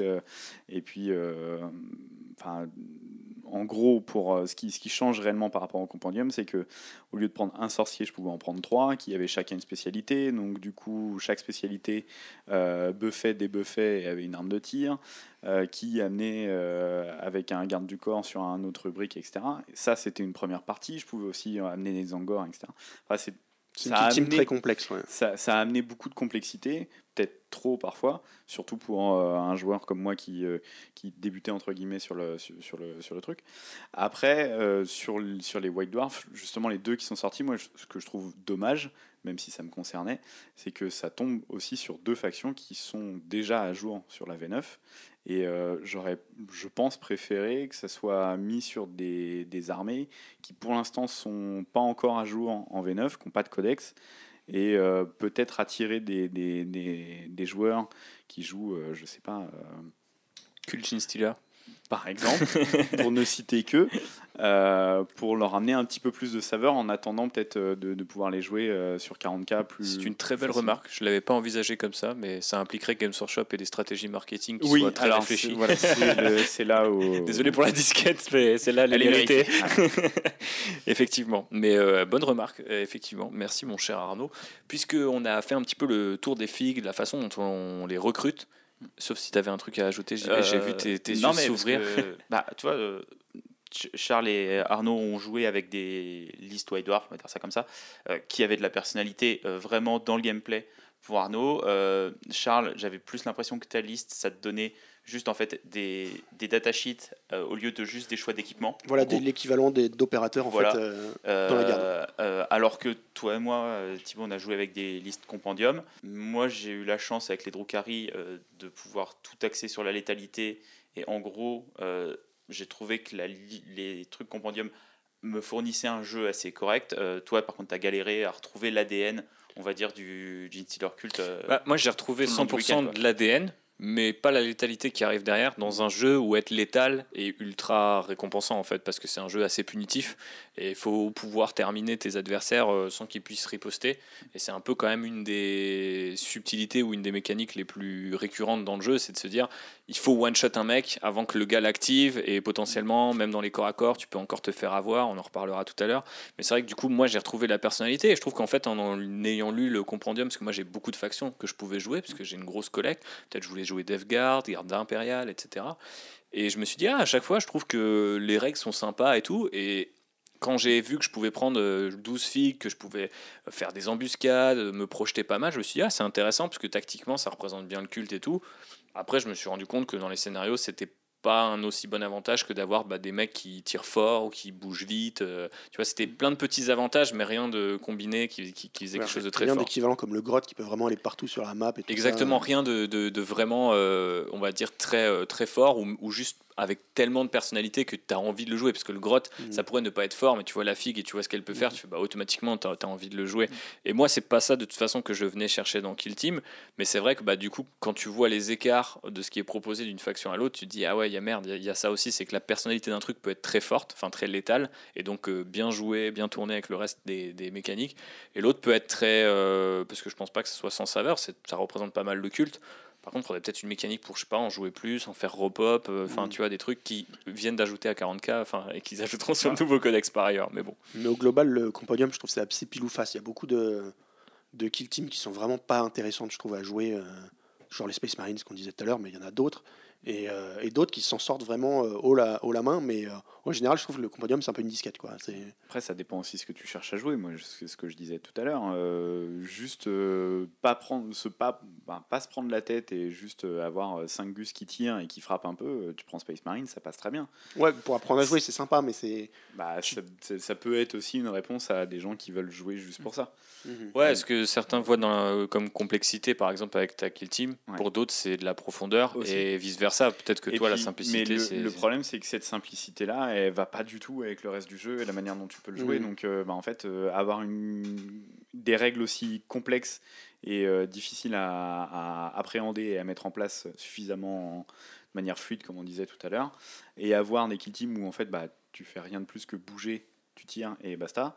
Euh, c'est c'est là où le déséquilibre se fait réellement. C'est euh, le, le- le jeu en lui-même est trop euh, déséquilibré de par son manque de fluidité pour avoir des, des- des factions euh, trop euh, vanilla entre guillemets sur le, sur le truc. Je vois ce que tu veux dire. Mais et tu du vois, coup- les, pour moi, les factions idéales, c'est celles des boîtes euh, qu'on a eues jusqu'ici, quoi, les Shalnas ou, euh, ou celles avec les orques et les. Bah, ne serait-ce qu'en C'est- termes de contenu, tu as déjà plus de Oui, choses. mais donc, après c'est pareil, on les a pas joués non plus et en fait on sait pas si euh, c'est si agréable que ça. hein.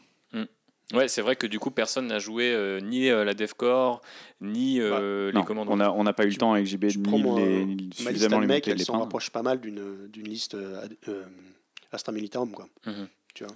Le charisme moins. Mais pour le coup, pour avoir beaucoup hésité à, jouer garde plutôt que garde vétéran, puisque j'avais pas fait euh, les Krieg, quand tu vois toutes les options qui sont offertes aux vétérans et qui sont des options de jeu gratuites, c'est-à-dire que tu ne payes aucunement à aucun moment dans le jeu, quand tu vois tout ce qui est ajouté sur le mode narratif, quand tu vois que tu as peut-être 4 archétypes dans le compendium et que tu en as un truc genre 14 ou 15 euh, pour une boîte de 10 figues, euh, pour les vétérans, tu te dis quel, enfin, je sais pas si c'est fort, mais fondamentalement, tu te dis, ouais, à part si tu as envie d'un truc simple et répétitif, euh, eh ben, euh, je vois pas pourquoi irais sur autre chose que effectivement les filles qui sont dans les boîtes euh, marketées entre guillemets Et Team. quand même, dans un jeu d'escarmouche, ce que tu cherches, c'est pas juste tirer et Non, taper, c'est soigner ton mec. tu as euh, besoin de spécialistes et Voilà. effectivement, quand tu les as pas, euh, ça fait, ça fait un petit peu mal. Mais après, tu vois, un des premiers débats qu'on avait eu avec JB en amont, c'est je lui disais, euh, il y avait cette idée d'activation double, donc que certaines armées qui justement n'avaient pas ces spécialistes pouvaient activer plus de figues d'un coup. Et je me suis dit, ah, ça peut être vraiment un gros avantage. Et en fait, j'ai trouvé, en ayant souvent plus de figues que vous, notamment certaines qui s'activaient par deux, que c'était quasiment jamais un avantage. Non, c'est pour éviter en fait que, que quand tu sois en fin de tour, Oui, l'autre trop. tournant, pardon, Oui, que tu plein de petites figurines en fait qui, qui activent et que l'adversaire ne puisse rien, pas faire grand chose en fait. C'est une notion d'équilibrage qui au final vient de ce que tu disais Charles, alors que moi je pensais que c'était vraiment un moyen de dire bah, en fait les factions qui n'ont pas beaucoup de spécialistes, elles vont au moins pouvoir compter sur le nombre et ça va être relativement fort dans le jeu. Mais bref, j'ai l'impression qu'on tourne un petit peu Mm. autour du pot, donc Mm. je propose qu'on rentre dans notre avis, euh, dans le vif du sujet sur Kill Team de manière générale et je vais vous demander de remonter un petit peu en arrière par rapport à, à ce qu'on vient de dire et de vous souvenir de votre lecture des règles. Et là, je pense qu'on peut tous être d'accord, auditeurs, auditrices, Ah, je transpire. hôtes et invités de ce podcast. Elle m'a dit je suis masqué alors je suis pas visible. Exactement. Euh, on est sur un jeu qui est très compliqué à lire et on est, j'ai envie de dire, un peu au pinacle de ce que Games Workshop nous a proposé ces dernières années, puisque dans cette idée qu'il ne faut pas laisser d'angles morts dans lesquels s'engouffreraient de vils optimisateurs et autres tournoyeux et autres youtubeurs euh, compétitifs de Warhammer, eh bien, on va rendre les règles absolument imbitables et super indigestes à lire. Revenir donc 10-15 ans en arrière euh, en termes de wargame, euh, histoire de, hein, voilà, au cas où quelqu'un ait envie de mettre euh, une bannière sur un char d'assaut, une dague sur un titan, ou que sais-je, pour l'infiltrer derrière les lignes ennemies. Voyez ce genre de délire, vous connaissez ce genre de délire, et si vous ne le connaissez pas, eh bien dites-vous simplement qu'effectivement Tant mieux pour vous. les- voilà, tant mieux pour vous déjà, et dites-vous maintenant qu'effectivement Games Workshop fait très gaffe à ça, et on l'a vu avec la V9, on l'a vu ensuite avec la V3 d'Age of Sigmar, et là on arrive à un nouveau niveau d'incompréhensibilité, d'incompréhension, bah voilà, j'arrive même pas à le dire, c'est, c'est- c'est- c'est- voilà, on arrive à un nouveau niveau d'incompréhension avec Kill Team. Ouais, mais c'est surtout deux pages en fait qui, qui regroupent toute la difficulté euh, de comprendre Alors, le jeu et qui sont les pages les plus importantes. Je suis d'accord avec toi, mais il faut aussi ajouter à ça un lexique qui n'est pas le même à Warhammer 40 000 Ah ouais, ouais. pour les mêmes choses. Typiquement, tu as fait une blague tout à l'heure sur le fait qu'un tour s'appelle un tournant. Non, mais il y a plein de trucs. euh, Euh, JB a parlé des subterfuges qui s'appellent les stratagèmes à Warhammer 40 000. mm. Qu'est-ce que ça coûte d'utiliser les mêmes trucs? Ah, je suis d'accord avec toi. Je ne sais pas. Même les symboles. Et les, et les symboles, c'est ce qui rend le truc horrible en fait. Squid Game. ce, qui ce, qui est, ce qui rend le truc horrible Moi, en fait, c'est que ça rend déjà le, le- le jeu pas facile à lire. Mais même si tu arrives à le comprendre, moi je pense que j'avais à peu près compris le jeu, mais à expliquer, c'est Bah, impossible. surtout quand on le dit à l'oral, et on va faire le test avec nos auditeurs et nos auditrices. Voilà, je déplace ma figue de trois ronds. C'est très bizarre. Ouais, ouais. Là, je me déplace de carré. Ma portée est de losange, etc., etc. C'est très très très chelou. Rajoutons à ça qu'un rond fait 2 pouces, un triangle fait 1 pouce, donc un triangle à trois Mhm. côtés fait 1, un rond qui n'a qu'un. Ouais, mais qui- non, en mais fait, non, faut non, pas réfléchir en pouces. Oui, en fait, il faut pas réfléchir du tout, il faut juste. euh, Oui, mais- Ouais. Pour euh, revenir sur ce que disait Arnaud, les c'est vrai que c'est très bizarre. JB l'a très bien résumé le Mhm. week-end. Euh, Kill Team euh, impossible. utilise un picto là où t'as pas envie d'en avoir, alors que Warcry utilise tous les bons pictos au bon endroit. T'as des pictos pour tous les trucs, Mhm. sauf pour le mouvement. Le mouvement, c'est en pouces. Ouais. Tous les jeux de Games Workshop sont en pouces. Ouais, c'est un truc un peu universel. Et au bout d'un moment, quand tu as joué suffisamment longtemps, machin, de tête, tu arrives à voir 5 pouces, ça fait ça, 6 Moi, pouces, je t'avoue, j'ai pas compris. Tu as des euh, réflexes. Alors que là, te mettre des putains de symboles sur le seul truc qui est universel à tous les jeux, ça n'a aucun foutu sens. J'ai pas trop compris. Surtout que le. En fait, l'idée, c'est que tu peux aussi décomposer ton, ton c'est mouvement. Et essentiellement là, pour- ça devient impossible parce que ton, ton rond, tu peux le décomposer en triangle. Oui. Et Non mais voilà, typiquement le truc des trois ronds, qui est un peu la norme de déplacement pour la plupart des, des unités, la plupart des figurines, ouais. euh, c'est exclusivement parce qu'effectivement tu découpes ton mouvement et que par exemple passer à travers un décor, c'est te, te prend un rond. Ouais, Plutôt que de dire à quelqu'un enlève un moins 2. Bah oui, mais le problème c'est qu'ensuite, quand tu es blessé, on t'enlève aussi un rond. Il y a certaines armes qui t'enlèvent des ronds. Donc effectivement, c'est plus facile de dire ah bah j'ai un stock de ronds Mm. et je l'enlève. Le problème c'est que quand tu as 14 figues, en fait, c'est plus simple, effectivement. Et puis, même pour dialoguer avec quelqu'un, des fois, c'est très bizarre d'avoir ce truc de Ah, mais attends, ça te coûte un rond, puis tu reprends un rond. Et euh, en fait, Et- franchement, quand je prenais un peu de recul sur la table de jeu, des fois, j'ai l'impression qu'on était dans une maison de fous, quoi. Enfin, c'est le truc de, euh, des douze travaux d'Astérix, c'est les mecs parlaient de rond et de carré. mais Je fou. comprends même pas marketingment parlant parce que tu as des jeux euh, de concurrents où tu as des réglettes que tu dois utiliser pour faire tes mouvements, tes trucs comme ça. Là, tu enfin, as une règle. Peux utiliser une réglette sur laquelle tu mets tes symboles, ça marche aussi, tu vois. Enfin, ça n'a aucun intérêt, même marketingment parlant. Donc, je pense que c'est une fausse bonne idée derrière. Et en fait, au final, à l'usage, c'est ça rend bon, le jeu un peu plus dur de, de compré- en compréhension, mais à expliquer, quand tu dois expliquer les règles de ligne de vue avec les distances, des barrières, euh, des décors et tout ça, avec les ronds, les triangles, les machins, ça devient. euh, Enfin, expliquer ça à un débutant, c'est impossible, quoi. Mais alors, passons sur les pictos, parce que vous l'aurez compris, c'est un peu une fausse bonne merde. idée. Mais tu parlais du truc qui est peut-être nous a posé le plus de problèmes, Ouais. c'est-à-dire les lignes de vue. Est-ce que je résume bien si je dis que là, on est dans un cas de figure qui, là aussi, n'existe plus chez Games Workshop depuis des années Ce fameux truc de la ligne de vue réelle versus, j'ai envie de dire, la ligne de vue euh, dans ton jeu. C'est-à-dire que tu peux voir une figue à Kill Team en tant qu'humain, mais il faut te mettre en tête que même si toi tu la vois en te mettant à la hauteur de ta figurine, eh bien peut-être que ta figurine ne peut pas la voir. Et ça, c'est vraiment un truc qui a disparu, je pense, à peu près à la V5 de Warhammer 40 000. C'est faux, parce que si tu te mets à la hauteur de la figurine, elle est visible, tu peux la voir, mais elle est peut-être masquée par un élément du décor. Donc c'est une autre subtilité, c'est qu'effectivement, c'est euh, il y a cette idée de masquer, à couvert, etc. Ça revient un peu dans la V9 de 40 000 avec les décors occultants, tu sais. Mais, oui, mais euh, occultant, c'est très simple, c'est que tu peux pas ouais, voir ouais. à travers. c'est beaucoup plus simple. ouais. Donc il y a- c'est- Mhm. tu t'arrêtes là en fait. Et C'est la définition du mot, c'est-à-dire que là, masqué veut pas dire ce que ça veut dire en français.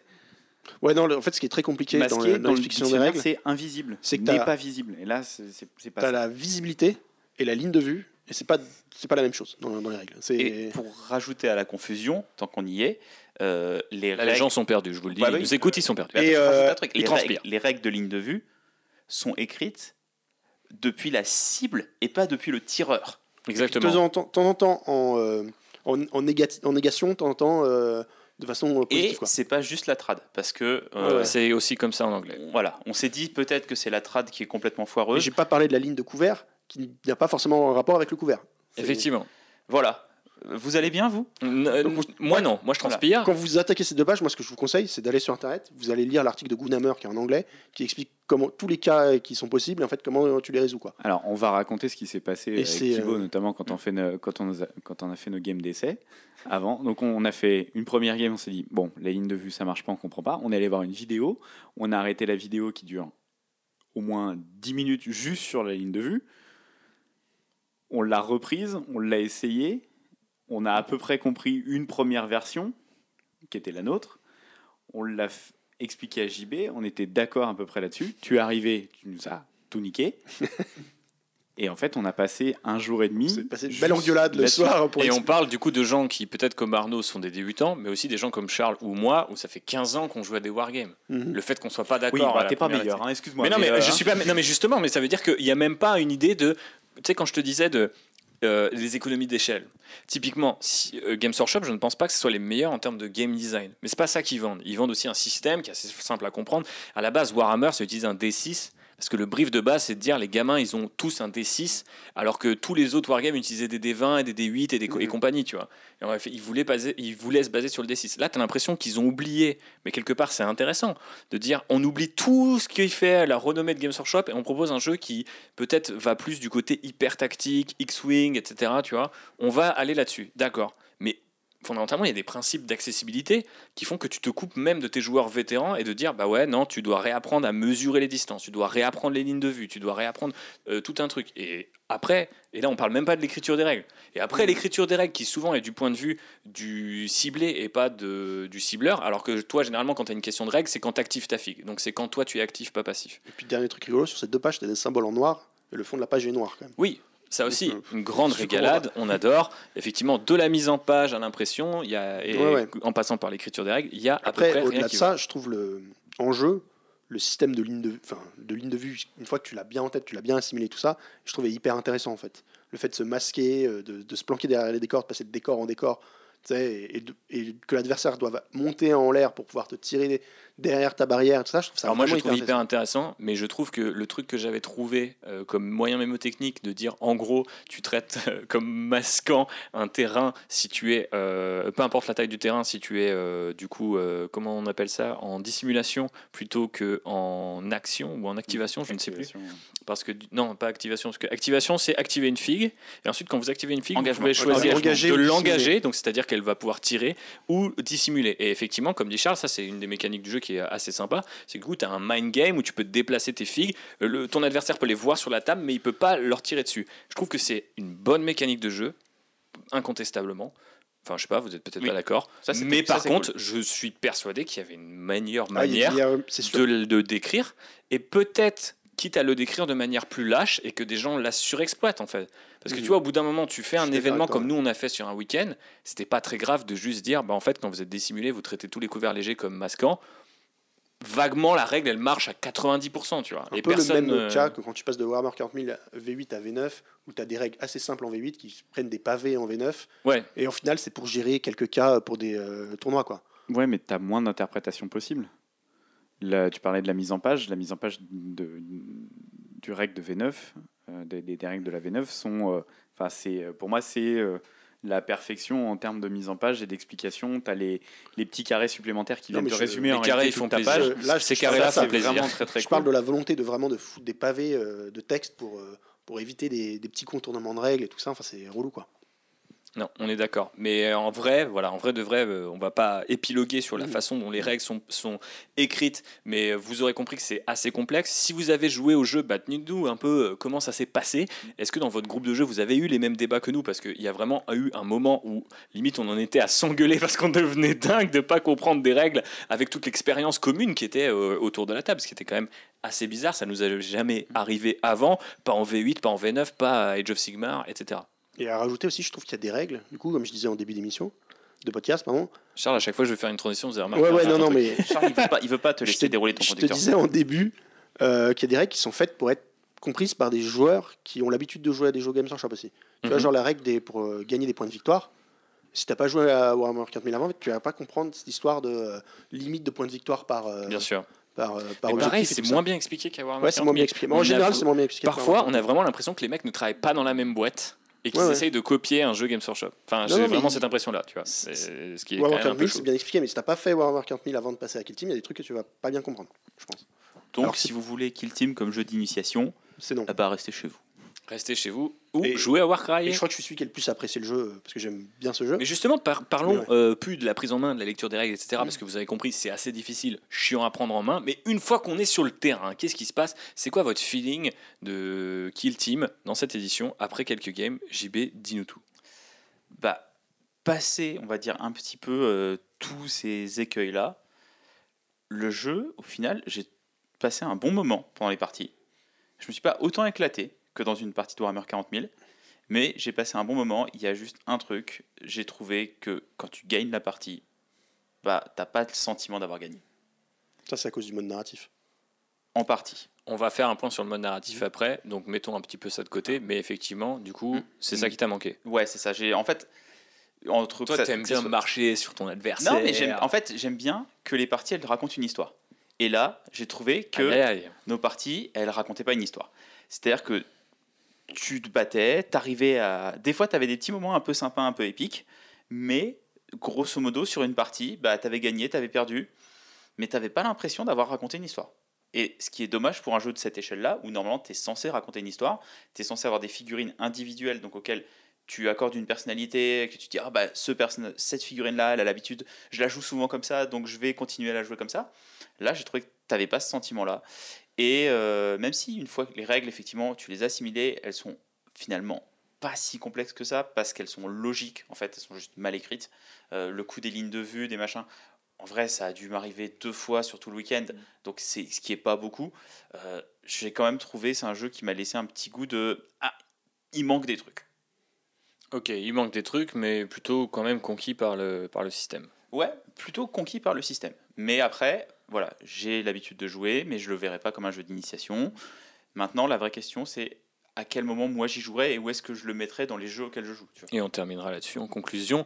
Petit teaser. Avant ça, la vie de Charles, qui Moi, nous c'est le- disait avoir aimé ce jeu. Ouais, j'ai bien. aimé. En fait, je trouve le cœur du jeu très bon. En fait, euh, au-delà de l'écriture des règles, évidemment, comme on disait tout à l'heure, je trouve qu'il y a vraiment ce feeling de jeu tactique que tu, quand tu veux jouer à un jeu tactique, de tu bouges ta figurine, tu la fous derrière un, décor, il y en a un, tu mets en hauteur pour avoir une ligne de vue sur tout le terrain pour avoir pouvoir sniper les mecs en bas et tout ça. Vraiment un côté un peu, euh, je le dis un peu grossièrement, mais XCOM mais en figurine quoi. Tu vois, qui est vraiment intéressant. Après, là où je trouve que c'est moins bien, c'est sur l'enrobage autour en fait. Donc le mode narratif, je pense qu'on va en parler après. Euh, même les missions sont peut-être un peu moins euh, c'est intéressant parce que c'est des missions de tournoi très équilibrées, euh, pas qui manquent, je, je trouve qu'il manque de saveur et ce genre de choses en fait. Ok, Arnaud? Euh, on- je pense qu'on l'attendait tous comme un jeu apéro parce que c'était notre jeu sur notre week-end où euh, voilà, on voulait se faire plaisir dessus et euh, enchaîner les games. On n'a pas assez enchaîné les games parce qu'on n'a pas eu le temps, parce que ça a pris plus de temps que ce qu'on imaginait.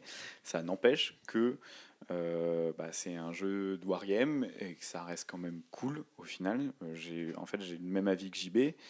Euh, toutes les prises de tête qu'on a eues sur, sur les règles, au final, en jeu, bah, on en a eu euh, très très peu. Euh, les, moi, je vais m'inscrire en faux. hein. Le truc Ouais, de, ouais, la- ouais. des, des lignes de couvert, des lignes de vue, etc. Moi, j'ai eu ce problème toutes les games. Bon. Et je pense que quand je l'ai pas eu, aussi. J'avais plus de figurines qui avaient peut-être plus besoin du couvert que les vôtres aussi. ouais. Mais du coup, pour le coup, j'ai eu ce problème à chaque fois. Et quand je l'ai pas eu, c'est parce que je vous faisais confiance et vous me disiez là, elle est masquée, là, elle est pas masquée. Mais si j'avais, je sais pas, été dans un tournoi, peut-être que mon adversaire Oui. m'aurait dit ouais, t'inquiète, vas-y, et il me l'aurait shooté, tu Bah, vois. en fait, c'est ça, c'est que euh, c'est un bon jeu de figurines, c'est toujours cool en fait d'y jouer, peu importe, euh, pour moi, peu importe le, le- le format, le- la game en soi. C'est toujours cool de faire une partie, d'avoir ces figurines sur table que tu as mis du temps à peindre, que tu as enfin, auquel tu as C'est réfléchi. comment récompensant. C'est récompensant, c'est cool. C'est récompensant quand tu les mets sur table, c'est pas récompensant quand tu gagnes une partie, même quand tu la perds, c'est pas enfin, rien n'est grave en fait, rien n'est rien n'est cool, rien n'est grave que tu gagnes ou que tu perdes, c'est un peu c'est un peu embêtant. Je pense que c'est même juste pas jouer au mode narratif. c'est quand même en mode, mode, narratif. Bah non parce que le but de jouer une partie en non narratif c'est de gagner la partie quoi. Oui, mais ça c'est ton truc à toi, c'est parce que toi tu veux gagner. Moi moi ça tu ta vie sur tes moi, moi ça m'est égal, tu vois. C'est long des fois Charles. Et euh, mais c'est juste pas un jeu apéro, donc en fait, euh, bah. Euh, après, il y avait moyen de faire un truc entre un jeu apéro et un jeu tactique hyper complexe qui, oui, mais c'est pas, pas été dégueu. C'est pas le cas et c'est pas la réalité du truc. Clairement. Mais euh, je pense qu'il y a eu trop de trop d'avant et pas pas suffisamment de pendant. C'est-à-dire que les, les, parties étaient cool, mais on les a pas enchaînées suffisamment comme on espérait et comme on a pu en faire suffisamment. Enfin, je sais pas au nombre, mais on en a fait 6 au grand max sur. Euh, ce qui n'est pas énorme sur un week-end de 3 jours. Ce pas euh, beaucoup. c'est ouais, pas on aurait fait la même chose sur du 500 points, on en aurait fait au moins une dizaine chacun. Une dizaine, non, je pense non, que... non, non, non, non, on aurait fait au moins 4, 4, 3, 4. Oui, mais dans un sens, comme on connaissait plus les règles, on aurait établi des trucs. Oui, il y aurait peut-être beaucoup de trucs qui auraient. oui, au final, on aurait pu enchaîner. En aménageant, je pense qu'on aurait pu faire au moins voir plus. Mais, mais voilà. Mais tu vois, il y a des choses aussi qu'on s'est dit, on sait que la prochaine fois, les décors, on va les laisser fixes, comme ça pour gagner du temps. Là, on est reparti en mise en place, on tire à chaque fois. On vous fera un épisode spécial Ghoulfest où on vous donnera tous les pro-tips pour organiser votre week-end entre copains et économiser du temps parce que finalement, on l'a fait deux fois et à chaque fois, on apprend des choses. pas de l'argent, ça, débrouillez-vous. Ah oui, l'argent, euh, si vous êtes fan de Games Workshop, vous savez qu'ils en ont après votre porte-monnaie. Euh, pour ma part, le feeling, hein, je trouve assez cool le, côté tactique, on l'a dit.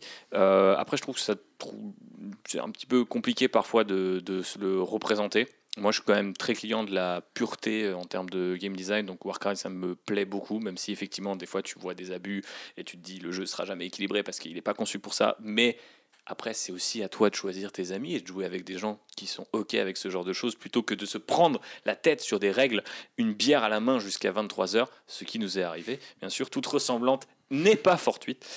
Euh, et euh, qu'est-ce que je voulais dire? Euh, J'aime bien, il y, a quand même deux trucs que j'ai vraiment kiffé dans le jeu, c'est la personnalité des armes, parce que je trouve que le fait que tu n'aies pas de points fait que tu n'as pas forcément besoin de payer pour avoir la meilleure arme. Toutes les armes ont leur utilité et ont des effets sur la table qui vont être assez cool. Donc tu en as certaines qui vont mieux toucher, faire plus de moins de blessures, d'autres qui vont faire des critiques qui sont très très forts. Charles lève le doigt. Ouais, et le fait que tu puisses en fait euh, choisir un peu ton ta figurine en fonction de ton adversaire fait que tu vas pas tout le temps prendre la même arme qui est la plus euh, efficace euh, face à tous les adversaires. Effectivement, puisque c'est un truc qui a été corrigé de l'édition précédente. Maintenant, tu peux avoir que tu joues en mode égal ou en narratif une vingtaine de figues dans ton roster et tu choisis ce que tu alignes. Ce qui permet aussi effectivement de pallier au compendium, même si bah, les Space Marines restent toujours euh, la plupart du temps avec des bolters, quand ils sont primaris en tout cas. Mais c'est vrai que quand tu joues le lance-flamme, quand tu joues le euh, lance-grenade, etc., le moindre truc, tu as l'impression que tu as de l'impact. Et tu faisais la comparaison avec le jeu vidéo, moi j'avais vraiment l'impression de jouer à un FPS ou à un tactical, effectivement, et tu sors un truc et tu fais Ok, c'est juste un lance-patate, à 40 000 c'est pas grand-chose, mais là, effectivement, je peux faire sauter trois gus avec. quoi. Bah, Ça c'est plaisant. Que les figurines ont plus de points de vie, tu as une plus grande marge déjà sur les dégâts qui te permettent d'avoir des trucs et des feelings différents parce que tu joues à Warhammer 40 000, tu passes une arme de dégâts 1 à 2 à 3, elle a plus du tout le même potentiel de destruction, alors que là tu passes de dégâts 2, 3 à 4, au final tu triples pas ta destruction, mais euh, tu as un feeling différent. Ouais, et puis tu as plein de petits trucs quand même, typiquement sur mm. les gardes vétérans. Euh, moi j'adore ce, stratagème qui te permet de surcharger ton fusil laser, qui est un truc que tu vois pas mal dans les romans des fantômes de Gaunt et tout. Je trouve ça cool qu'ils aient été piochés, des petits trucs comme ça. Encore une fois, réservés aux factions un petit peu qui sont dans les boîtes, mais il y a quand même un, feeling assez cool là-dessus sur le côté très létal du jeu. Et ça se ressemble limite encore plus au corps à corps, qui est un système super intéressant, puisque les gens, euh, enfin les deux joueurs jettent leurs dés bah, simultanément avec euh, l'attaquant qui a l'avantage et qui choisit soit d'enlever des dés à l'adversaire, soit de faire passer ses dés et donc d'infliger des dégâts. Et ça, clairement, je trouve que ça, amène un petit mind game. Je suis pas sûr qu'il y ait tant de profondeur que ça, parce que la plupart du temps, c'est assez unilatéral, mais c'est sympa à jouer. d'échange de, coups, en fait. Ouais, voilà. Et il y a quand même aussi cette idée de potentiellement, euh, même quand c'est toi qui as l'avantage au corps à corps, tu peux quand même te faire une mauvaise surprise. Euh, moi, ça m'est arrivé de prendre un coup de crosse euh, de, de rubrique alors que j'attaquais à la scie, à la disqueuse et Bogus il, il, y est passé. Et je trouvais que c'était assez sympa parce que tu as vraiment cette idée de à 40 000. Le corps à corps il est toujours, euh, d'ailleurs pour les gens qui connaissent pas cet univers, ils sont attends quoi, les Space Marines ont des, enfin c'est des chevaliers les mecs, ça n'a aucun sens, c'est un truc dans l'univers de Warhammer 40 000. C'est pour ça que c'est bien. Mais c'est pour ça que c'est bien, et je trouve que c'est limite le, premier jeu qui le représente vraiment cool, parce qu'au final, à, quand tu joues à 40 000, tu as vraiment ce côté unilatéral, encore plus en V9, avec les trucs, euh, tu vois, genre euh, combat en premier, combat en dernier. Tu vraiment cette idée de, bah en fait, tu arrives avec ton unité de corps à corps sur une unité qui est non corps à corps, tu la laves et il n'y a plus personne.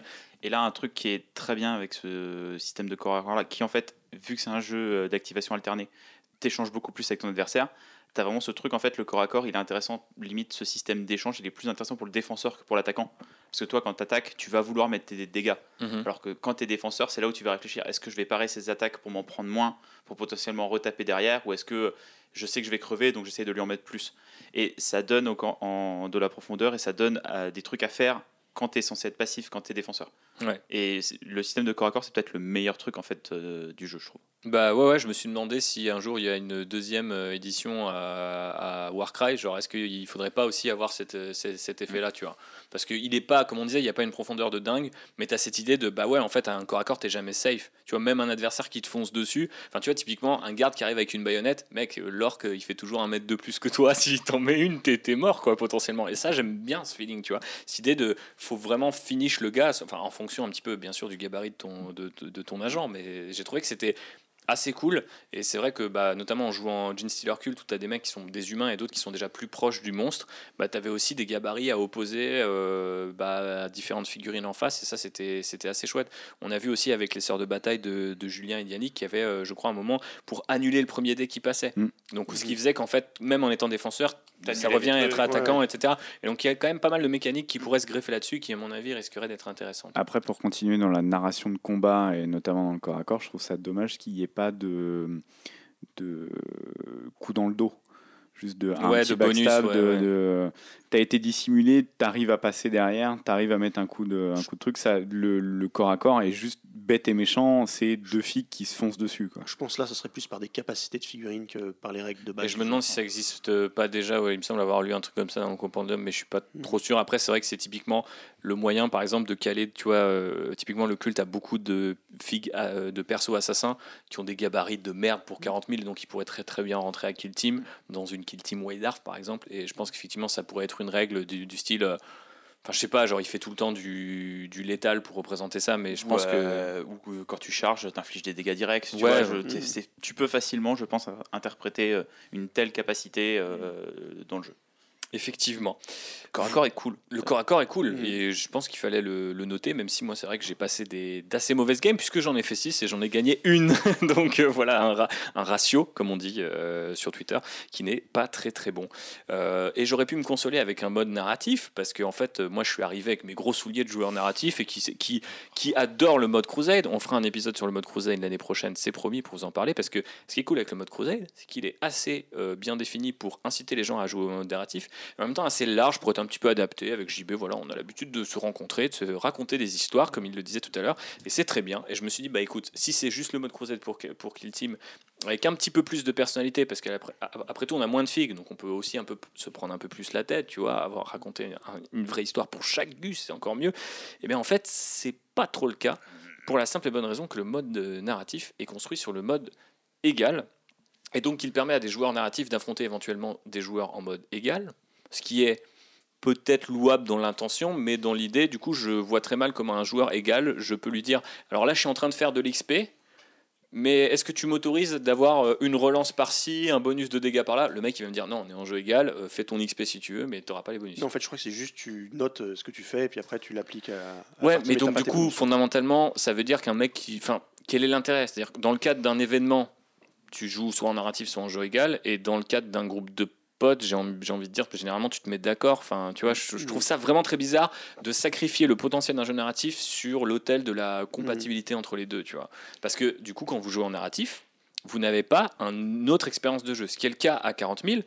Et typiquement, je pense que jouer en Crusade, certes, c'est plus long parce qu'il y a la mise en place, il y a, faut faire les tableaux de perte, d'expérience, etc. après votre game, mais ça retient un stress, par exemple, des objectifs secondaires qui ont été créés à Warhammer 40 000 pour créer un jeu plus équilibré entre les factions, de dire, outre la mission, tu as moyen de marquer des objectifs secondaires que tu peux choisir en fonction de ton adversaire, etc. Et ben ça, on l'a pas en Crusade. On te dit, tu as des objectifs de faction. Typiquement, JB qui joue Orc peut faire du wheeling avec ses motos Orc et ça lui Ouais, rapporte de l'XP. Ça n'a aucune incidence sur la game, mais ça lui Si, permet. c'est cool. Bah oui, bien sûr. C'est ça l'incidence, c'est que c'est cool et c'est que c'est fun. Et moi j'aime bien les wargames quand c'est cool et quand et ça fun. raconte l'histoire de ta faction. Bah ouais, ils font Donc- du wheeling. Donc euh, fondamentalement, ta faction est peut rigolote. le- Donc euh, non, mais les c'est teste. le, le, le coup de les Space Wolves peuvent euh, se boire et se vanter de certains exploits, puis tu dois faire l'exploit pendant la game. C'est plein de petits trucs comme ça qui n'ajoutent que de l'XP, qui vont pas du coup briser l'équilibre de la game, mais par contre vont te retirer une espèce d'ang- ce que j'appellerais un peu l'angoisse tactique, tu sais, du dire même quand t'es pas joueur ultra compétitif, maintenant c'est la scène compétitive qui domine, et quand tu arrives sur une table de jeu, je ne peux pas m'empêcher de sentir cette pression de dire oh putain, faut que, faut que je domine, faut que je sois trop fort, faut que mes tricks ils soient bons. Et bah, j'ai pas ça quand je joue Et Crusade. surtout, ça rend la partie intéressante même quand tu vois que tu perds, en fait. Bah ouais, parce que tu te dis, tu peux encore faire de l'XP, tu peux encore euh, euh, faire des trucs rigolos, tu peux encore juste même faire marrer ton adversaire. Enfin, combien de fois JB euh, s'est fendu la gueule après m'avoir roulé dessus parce qu'il a des codex euh, V9 et que je, je joue toujours en V8. je, suis un, je suis un mec un peu old school, c'est pour ça. Euh, mais voilà, en tu fait. avec des figurines en métal, t'as les codex de l'époque. eh c'est bah tout. voilà, c'est- c'est c'est- c'est un problème. Mais, ouais, non, vraiment, vraiment déçu par le, le mode narratif, euh, le fait qu'il n'ait pas de mission en soi, que ce soit les mêmes missions que le jeu égal, parce que tu vois, c'est même pas juste le même mode de jeu, c'est les mêmes missions, Hmm. c'est les mêmes objectifs principaux. Euh, les mêmes objectifs secondaires aussi. Voilà, ça enlève euh, du charme, mais ça enlève en fait un truc tout bête qui sont les missions asymétriques. Ouais. C'est-à-dire que quand tu joues en narratif, bah, des fois, euh, tu vas avoir euh, une armée qui est retranchée et une autre armée qui l'attaque, et tu, vas, tu veux peut-être imaginer des scénarios de bataille qui racontent une histoire, ne serait-ce que sur la mise en place, ne serait-ce qu'au Mhm. déploiement, il y a déjà une histoire qui est racontée. Alors que là, vu qu'on est sur les mêmes euh, mises en place et sur les mêmes objectifs que le jeu égal et le jeu compétitif, bah, pour pas désavantager les adversaires, vu que c'est le but de ce mode-là, chacun se déploie de la même manière. Donc Ouais. même au moment où tu mets la table en jeu, tu racontes même pas d'histoire. Mais du coup, est-ce qu'il n'y a pas une incompréhension? Parce que je pense que même en jeu égal, et je reviens à tout ce qu'on disait au tout début sur les origines de Kill Team, est-ce qu'en jeu égal, ça mériterait pas d'être un jeu qui est égal, mais où en fait les scénarios, même en jeu égal, racontent une histoire Parce que tu as quand même des trucs de faut activer des terminaux, faut, faire, faut passer des firewalls et tout, mais en fait ça se joue comme très- tenir trois points. quoi. Bah, c'est très neutre en fait. oui, pour c'est- que on est, d'accord, ça n'a aucun feeling sur la Pour que carte. tout le monde puisse un peu rentrer dans le scénario et s'identifier, parce que activer des terminals, par exemple, si tu joues des tyrannides, Terminaux. terminaux, ouais, Ouais. activer un terminal. voilà. Euh, si tu joues des tyrannides, par exemple, ça n'a pas vraiment de sens, tu vois. Les balises radio, euh, si tu joues cette faction-là, qu'est-ce que t'en aurais à foutre D'ailleurs, je crois que c'est un des rares trucs qui est bien écrit dans le bouquin. C'est un moment, c'est marqué. Alors euh, là, les trucs euh, s'appellent comme ça, mais vous pouvez les renommer selon ça. vos factions. Et du, du, oui, oui, ok, merci. Mais je sais pas, moi j'ai trouvé, j'étais quand même assez choqué déjà de constater, et j'aurais dû le voir un petit peu avant, que bah, les jeux, euh, enfin les modes euh, égal et narratif euh, partageaient les mêmes scénarios, et que je me disais, même s'il n'y avait pas de mode narratif à proprement parler, bah, en fait, le, le, le, le jeu a pas beaucoup de saveur. On est vraiment sur un jeu équilibré, j'ai envie de dire à la race, un peu compétitif, un peu tournoi dans l'esprit.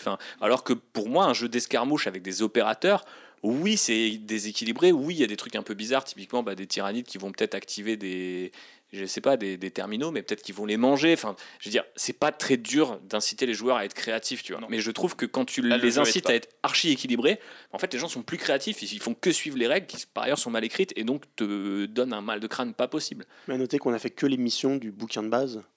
Et j'ai même pas lu en fait les missions des suppléments.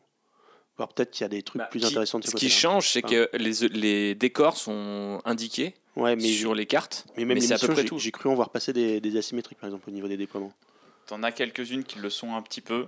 Euh, et euh, un autre truc bon, qui va à 40K est vachement important, le, le rôle du premier joueur, de l'attaquant, du défenseur. Euh, qui là, le, le Kill Team joue vachement là-dessus. Qui va être le premier joueur, qui va être l'attaquant?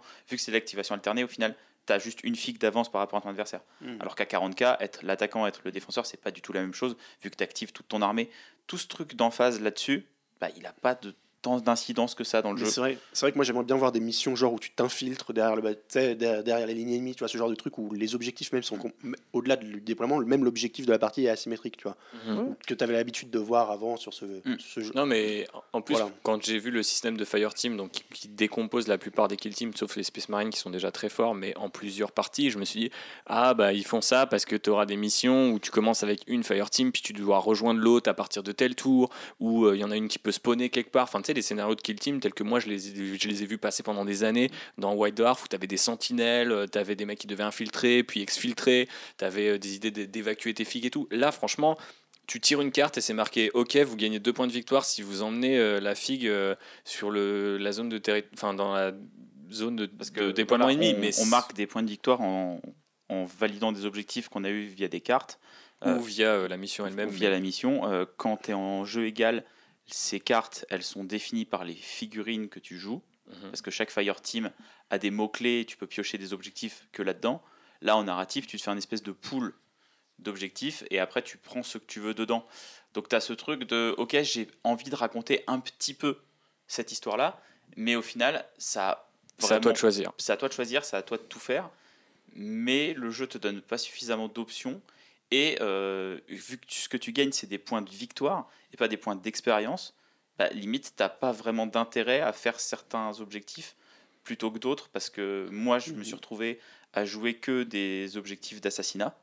Et bah, au final, c'était hyper fort. Et j'ai gagné toutes mes parties euh, du week-end parce que bah, mes objectifs que je devais faire pour gagner la partie, c'était tuer des figues adverses. Quand tu tues des figues adverses, bah, l'adversaire il a moins d'options. Du coup, bah, il est moins fort, du coup, tu gagnes. Euh, toi, Thibaut, avec le Gene Stealer, tu avais pris des objectifs où tu devais détruire des bâtiments, contrôler des lieux. Bah, au final, ça marchait pas. C'est-à-dire que. tu- Bah, quand tout tu- doit faire deux points d'activation tu sur des figues à deux points voilà, d'activation, tu c'était- il devais y avait mettre ça aussi. beaucoup d'efforts pour raconter l'histoire de ta kill team. Et au final, t'arrivais pas à gagner des parties et t'arrivais même pas à finir un petit peu l'histoire que tu voulais raconter. La plupart du temps, même, je terminais pas le quatrième tour parce que j'avais plus de figues, ce Oui. qui est quand même assez chaud. Quoi. Mm.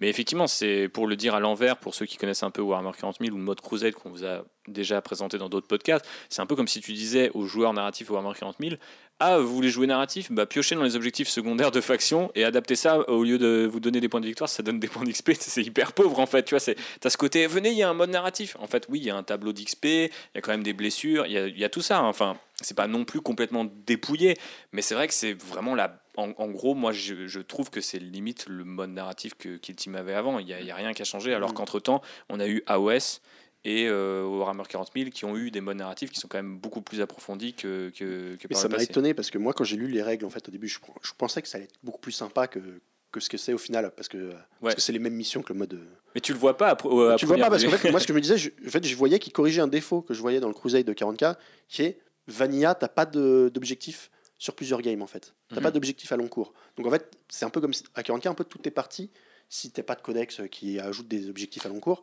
toutes tes parties sont un peu déconnectées entre elles en fait. Mhm. Et là, ils essaient de mettre un truc qui, euh, qui se joue sur plusieurs parties, mais au final, c'est pas si euh, ça, ça marche pas tellement.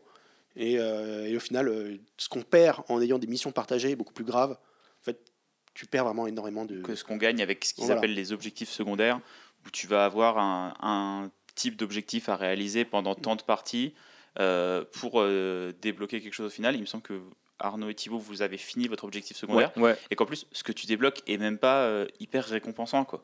Bah, si tu améliores une de tes armes, quoi, en gros. Ouais, Donc, ça, ça dépend des trucs. Tu, Donc tu c'est mis sous le, sous le titre de équipement rare, il me semble que c'est ça. C'est ça. Mais euh, au final, est-ce que vous avez eu l'impression d'avoir accompli quelque chose quand vous avez validé votre objectif secondaire? Non, et en plus de ça, on s'est volontairement laissé euh, finir l'objectif On secondaire de croisés sur chacun, une map comme ça. juste pour voir ce que ça donnait et voir si c'était gratifiant derrière. Et au final, non. Et au final, je trouve ça plus intéressant dans une mission de pouvoir faire des wheelings et tout ça que. euh, Mais ça aussi, Voilà. c'est un vrai truc pour terminer peut-être sur Mais ça, mode faudrait nar- pouvoir faire des wheelings dans toutes les missions. Bien sûr. Mais c'est un vrai truc par rapport au mode narratif aussi, c'est que par rapport à ce que disait Arnaud, on s'est laissé le faire. En fait, à Crusade, t'es, euh, tout ce que tu fais pour gagner de l'XP, outre le fait de participer à la bataille, de tuer des, des ennemis, déjà là, le fait de tenir un compte de qui fait quoi, je trouve que c'est assez compliqué. Et au final, pour pas grand chose, puisque la plupart des figues peuvent gagner entre 1 et 3 XP, donc c'est pas non plus. euh, Enfin, je sais pas, ils auraient, tru- ils auraient pu trouver, je pense, un système plus simple. Mais euh, là où je voulais en venir, c'est que à Crusade, à part qui gagne, qui perd, et celui qui gagne a toujours un bonus Crusade, donc du qui vient du mode narratif, et ben tu peux pas empêcher, je peux pas empêcher JB de faire du wheeling. mhm. Si là je suis basé sur des objectifs euh, de jeu égal, euh, un joueur qui est en mental jeu égal, on va dire, et ben s'il me voit en train de placer une balise dans sa zone de déploiement, il va dire oh le connard, il est en train de faire son truc. Mhm. Et potentiellement, le mec pouvait très bien me, saboter ma game et me dire bah rejoue jusqu'à ce que tu réussisses à le faire. Et c'est horrible. Sais, c'est un peu comme les succès de merde euh, où genre débloquer une arme dans un FPS, tu dois faire 4 backflips sur ton quad, tuer 3 headshots avec un lance-roquette. C'est impossible à faire. milieu qui dure 10 minutes. Donc euh, du coup, tu as des mecs qui s'organisent dans des serveurs privés pour le faire, tu vois. Bah là, c'est un peu ça, quoi. Et du coup, tu te dis, bah en fait, c'est c'est là où je me suis rendu compte. Je me suis dit, non, mais en fait, les mecs n'ont pas fait un mode narratif. Ils ont mis deux tableaux de perte et d'XP. Euh, de l'équipement rare qui n'est pas de l'équipement rare parce qu'il n'y a rien qui est défini. En gros, ça améliore une de tes armes. Comme ça, c'est pratique, tu n'as rien besoin d'écrire. À Crusade, hein, tu as quand même des trucs, certes très génériques, armure Indomitus et tout, tu sais pas trop ce que c'est, mais Au moins, il y a des projeter. Voilà, Moi, il y a du vocabulaire Warhammer. Et tu peux, tu peux l'adapter. Nous, on l'a vu, on l'a adapté. Et Euh, D'ailleurs, c'est un autre truc qui est bizarre, c'est que très peu de choses sont décrites en termes de lore dans, le, dans les règles en fait. Oui. Ouais. Mais ça, c'est parce que c'est pas un jeu qui Mhm. est narratif, alors que moi, fondamentalement, un jeu d'escarmouche, et c'est peut-être là où est le problème, et on va embrayer sur la conclusion. sur le parti C'est que pour moi, un jeu escarmouche, c'est un jeu qui est plus voué à être narratif qu'un jeu, qu'un wargame plus large. Et visiblement, ils ont fait un petit peu l'inverse. Surtout quand tu vois l'héritage qui, qui est clairement ça dans, dans l'univers de Warhammer. Ça a toujours été les jeux narratifs, étaient des jeux plus escarmouches. Quoi. Du coup, messieurs, je vous propose de passer au verdict et euh, vous demander finalement euh, qu'est-ce que c'est pour vous Kill Team et à qui vous le conseillez. Et on va euh, faire mentir le tour de table jusqu'à présent et poser la question à Arnaud d'abord. Alors, je pense que c'est pas ce à quoi s'attendait nous, mais ça c'est notre problème. C'est pas forcément le problème de tout le monde. Euh, c'est un jeu euh, fondamentalement fun pour les nouvelles teams qui vont arriver dessus. Je pense qu'on va avoir beaucoup de plaisir à, voir arriver les boîtes et les, et kill teams euh, différentes que vont nous pondre Games Workshop parce qu'il va y en avoir au fur et à mesure. Donc ça, on va vraiment apprécier ça. On va être des crews Yankees en allant chercher des trucs pour rajouter sur notre pile of shame. Euh, mais à côté de ça, euh, moi c'est un jeu que j'ai apprécié euh, monter en termes de figurines. C'est un jeu que j'ai apprécié monter en termes de kill team. J'ai beaucoup aimé aller de gauche à droite dans mon White Dwarf pour, pour monter ma kill team TS. C'est un jeu que j'ai aimé jouer, auquel j'ai aimé jouer. Par contre, je sais pas si j'y rejouerai. Euh, je sais surtout pas dans quelle occasion j'y jouerai. Je sais que je l'avais un petit peu pris euh, en me disant ça va être une boîte 40K que je vais peut-être pouvoir faire à la maison, euh, auquel on va peut-être pouvoir jouer avec ma compagne, je vais peut-être pouvoir lui expliquer les règles. Clairement, je vais me reconcentrer sur Warcry et je vais m'occuper de ça d'abord, pas Kill Team. Je pense qu'on a eu trop de mal entre nous alors qu'on a l'habitude d'y jouer et qu'on a l'habitude de lire des, règles. Euh, c'est clairement pas fait pour des nouveaux arrivants. Euh, c'est, je pense surtout, euh, pas fait pour. Enfin, c'est- pas tourné de la, de la bonne manière, de la manière dont c'est communiqué. Ça a commencé par un trailer très cinématographique. Euh, on s'est dit que le narratif allait être très cinématographique, allait raconter des choses. C'est pas le cas du tout. C'est pas fait pour ça. C'est fait pour la compétition. Le narratif a été rajouté par-dessus, comme un mode online a été rajouté euh, dans, un jeu vidéo, juste pour dire on a un mode online, débrouillez-vous avec ça, ou un mode photo, des choses comme ça. C'est vraiment juste une surcouche euh, au, jeu en lui-même. C'est cool, mais c'est pas fait pour moi. Ok, est-ce que Charles, c'est fait pour toi? Ouais, moi, moi comme je disais au début, ce que je cherchais, c'était un jeu plus tactique. Et euh, vraiment, comme je l'ai dit, qu'il y avait ce feeling XCOM, et ça, je l'ai trouvé en fait. Après, euh, venant de ce type de jeu, je m'attendais à avoir un mode narratif euh, solide comme on, s'y attend avec ce genre de jeu, et ça, je l'ai pas eu. Mais la partie tactique de la partie, il est vraiment là, je trouve qu'il est vraiment intéressant en jeu. Mais, mais après, il y a l'enrobage, comme j'ai dit tout à l'heure, qui, qui, qui laisse un peu. Qui, qui est pas foufou, quoi. Mais, euh, mais après, le jeu, je me vois, moi, je me vois y jouer en, en fait en club, simplement. Euh, faire des pour les soirées. Pas, euh, parce que le, le, week-end, généralement, je fais du Warhammer 40 000, mais je vais jamais en club en soirée, en fait. Parce que je me dis, j'aurai jamais le temps de faire une partie de 40 000, en fait. Et le 500 points, ça m'intéresse pas, parce que je, quand je joue en 500 points, j'aligne 3 unités, et il suffit qu'il y en ait une qui meurt. La partie, je sais qu'elle- qui a gagné, quoi. Et voilà. Et donc je me dis, je vais y jouer le soir avec des gens qui, sa- qui, qui savent jouer. J'initierai personne avec ce jeu-là, je le sais. Mais au moins, j'aurai un jeu tactique fun. euh, enfin, fun. Un jeu tactique intéressant euh, à jouer euh, en club, quoi. Ok, intéressant. Là, je vois mieux du coup dans ta façon de décrire le jeu où se positionnerait un petit peu le Et je pense bah, pas que- Kill Team dans la. Et je pense même pas que ce soit un jeu de tournoi, comme disait Arnaud. pour moi, il est même trop déséquilibré de par son. Il a dit que c'était un jeu compétitif. Ouais. Mais tour- c'est compétitif, entre guillemets, à jouer qui va gagner avec ton pote, tu vois. Mais pas compétitif tournoi pour moi. Enfin, il y a déjà eu des il y tournois. a des euh, tournois, mais je pense pas que ça prendra vraiment beaucoup de, de- de force comme euh, 40K ou AOS sont des tournois. Tu vois. Mais alors, du coup, est-ce que ça prendra pas beaucoup de force parce qu'il y a déjà 40K et AOS et que c'est des jeux plus populaires, déjà plus installés? Mm. Euh, Ça, c'est une question. Mais moi, j'ai vraiment l'impression que, de mon point de vue, ça a été écrit pour peut-être s'ajouter à ce roster. C'est-à-dire que euh, s'ils avaient fait un truc plus narratif, c'était sûr que ça ne percerait jamais dans ces cercles. Mhm. Or, aujourd'hui, ces cercles sont très intéressants euh, pour euh, Games Workshop de par la notoriété, la longévité que ça amène à un jeu. Il y a peut-être une stratégie de leur part de dire bah, Ok, on fait un jeu d'escarmouche, mais on veut pas un jeu d'escarmouche à la Warcry qui est anonymisé dans le fait que bah, c'est des petits groupes de potes qui font ça en garage le dimanche, qui ont leur campagne avec leur héros qui passe à la Conan, tu vois, du mec qui est venu du désert et qui finit roi parce que bah, voilà, il, a, suivi sa campagne, que tu peux suivre par faction avec beaucoup de bah ouais beaucoup d'éléments narratifs et beaucoup de textes qui sont rajoutés. Tous les mois d'ailleurs sur le site de Warhammer Community ils offrent encore des campagnes comme ça pour Warcry. C'est pas du tout le même euh, investissement et le même bruit j'ai envie de dire autour du jeu. Et là moi tout ce que je vois de Kill Team c'est des gens qui se prennent la tête sur les règles et qui euh, bah, vont au tournoi ou Warhammer World ou ailleurs. Et j'ai l'impression quand même que même dans les chaînes euh, compétitives que je regarde et qui m'intéressent d'un point de vue game design, bah, en fait, les gens, ils demandent à ce qu'il y ait du rapport de bataille Kill Team et à ce qu'il y ait aussi du contenu sur Kill Team. Et j'ai l'impression que c'est, ça a été fait un petit peu d'abord pour ces gens-là et pas pour faire une sorte de Warhammer 40 000 à un plus petit format ou pour des nouveaux arrivants ou pour des gens qui voudraient jouer à du narratif. Et moi, je trouve ça dommage. Mais bon. Alors, je sais pas comment ils l'ont voulu, tu vois. Mais pour Et moi, on ce aimerait sera bien pas un jeu de tournoi, tu vois.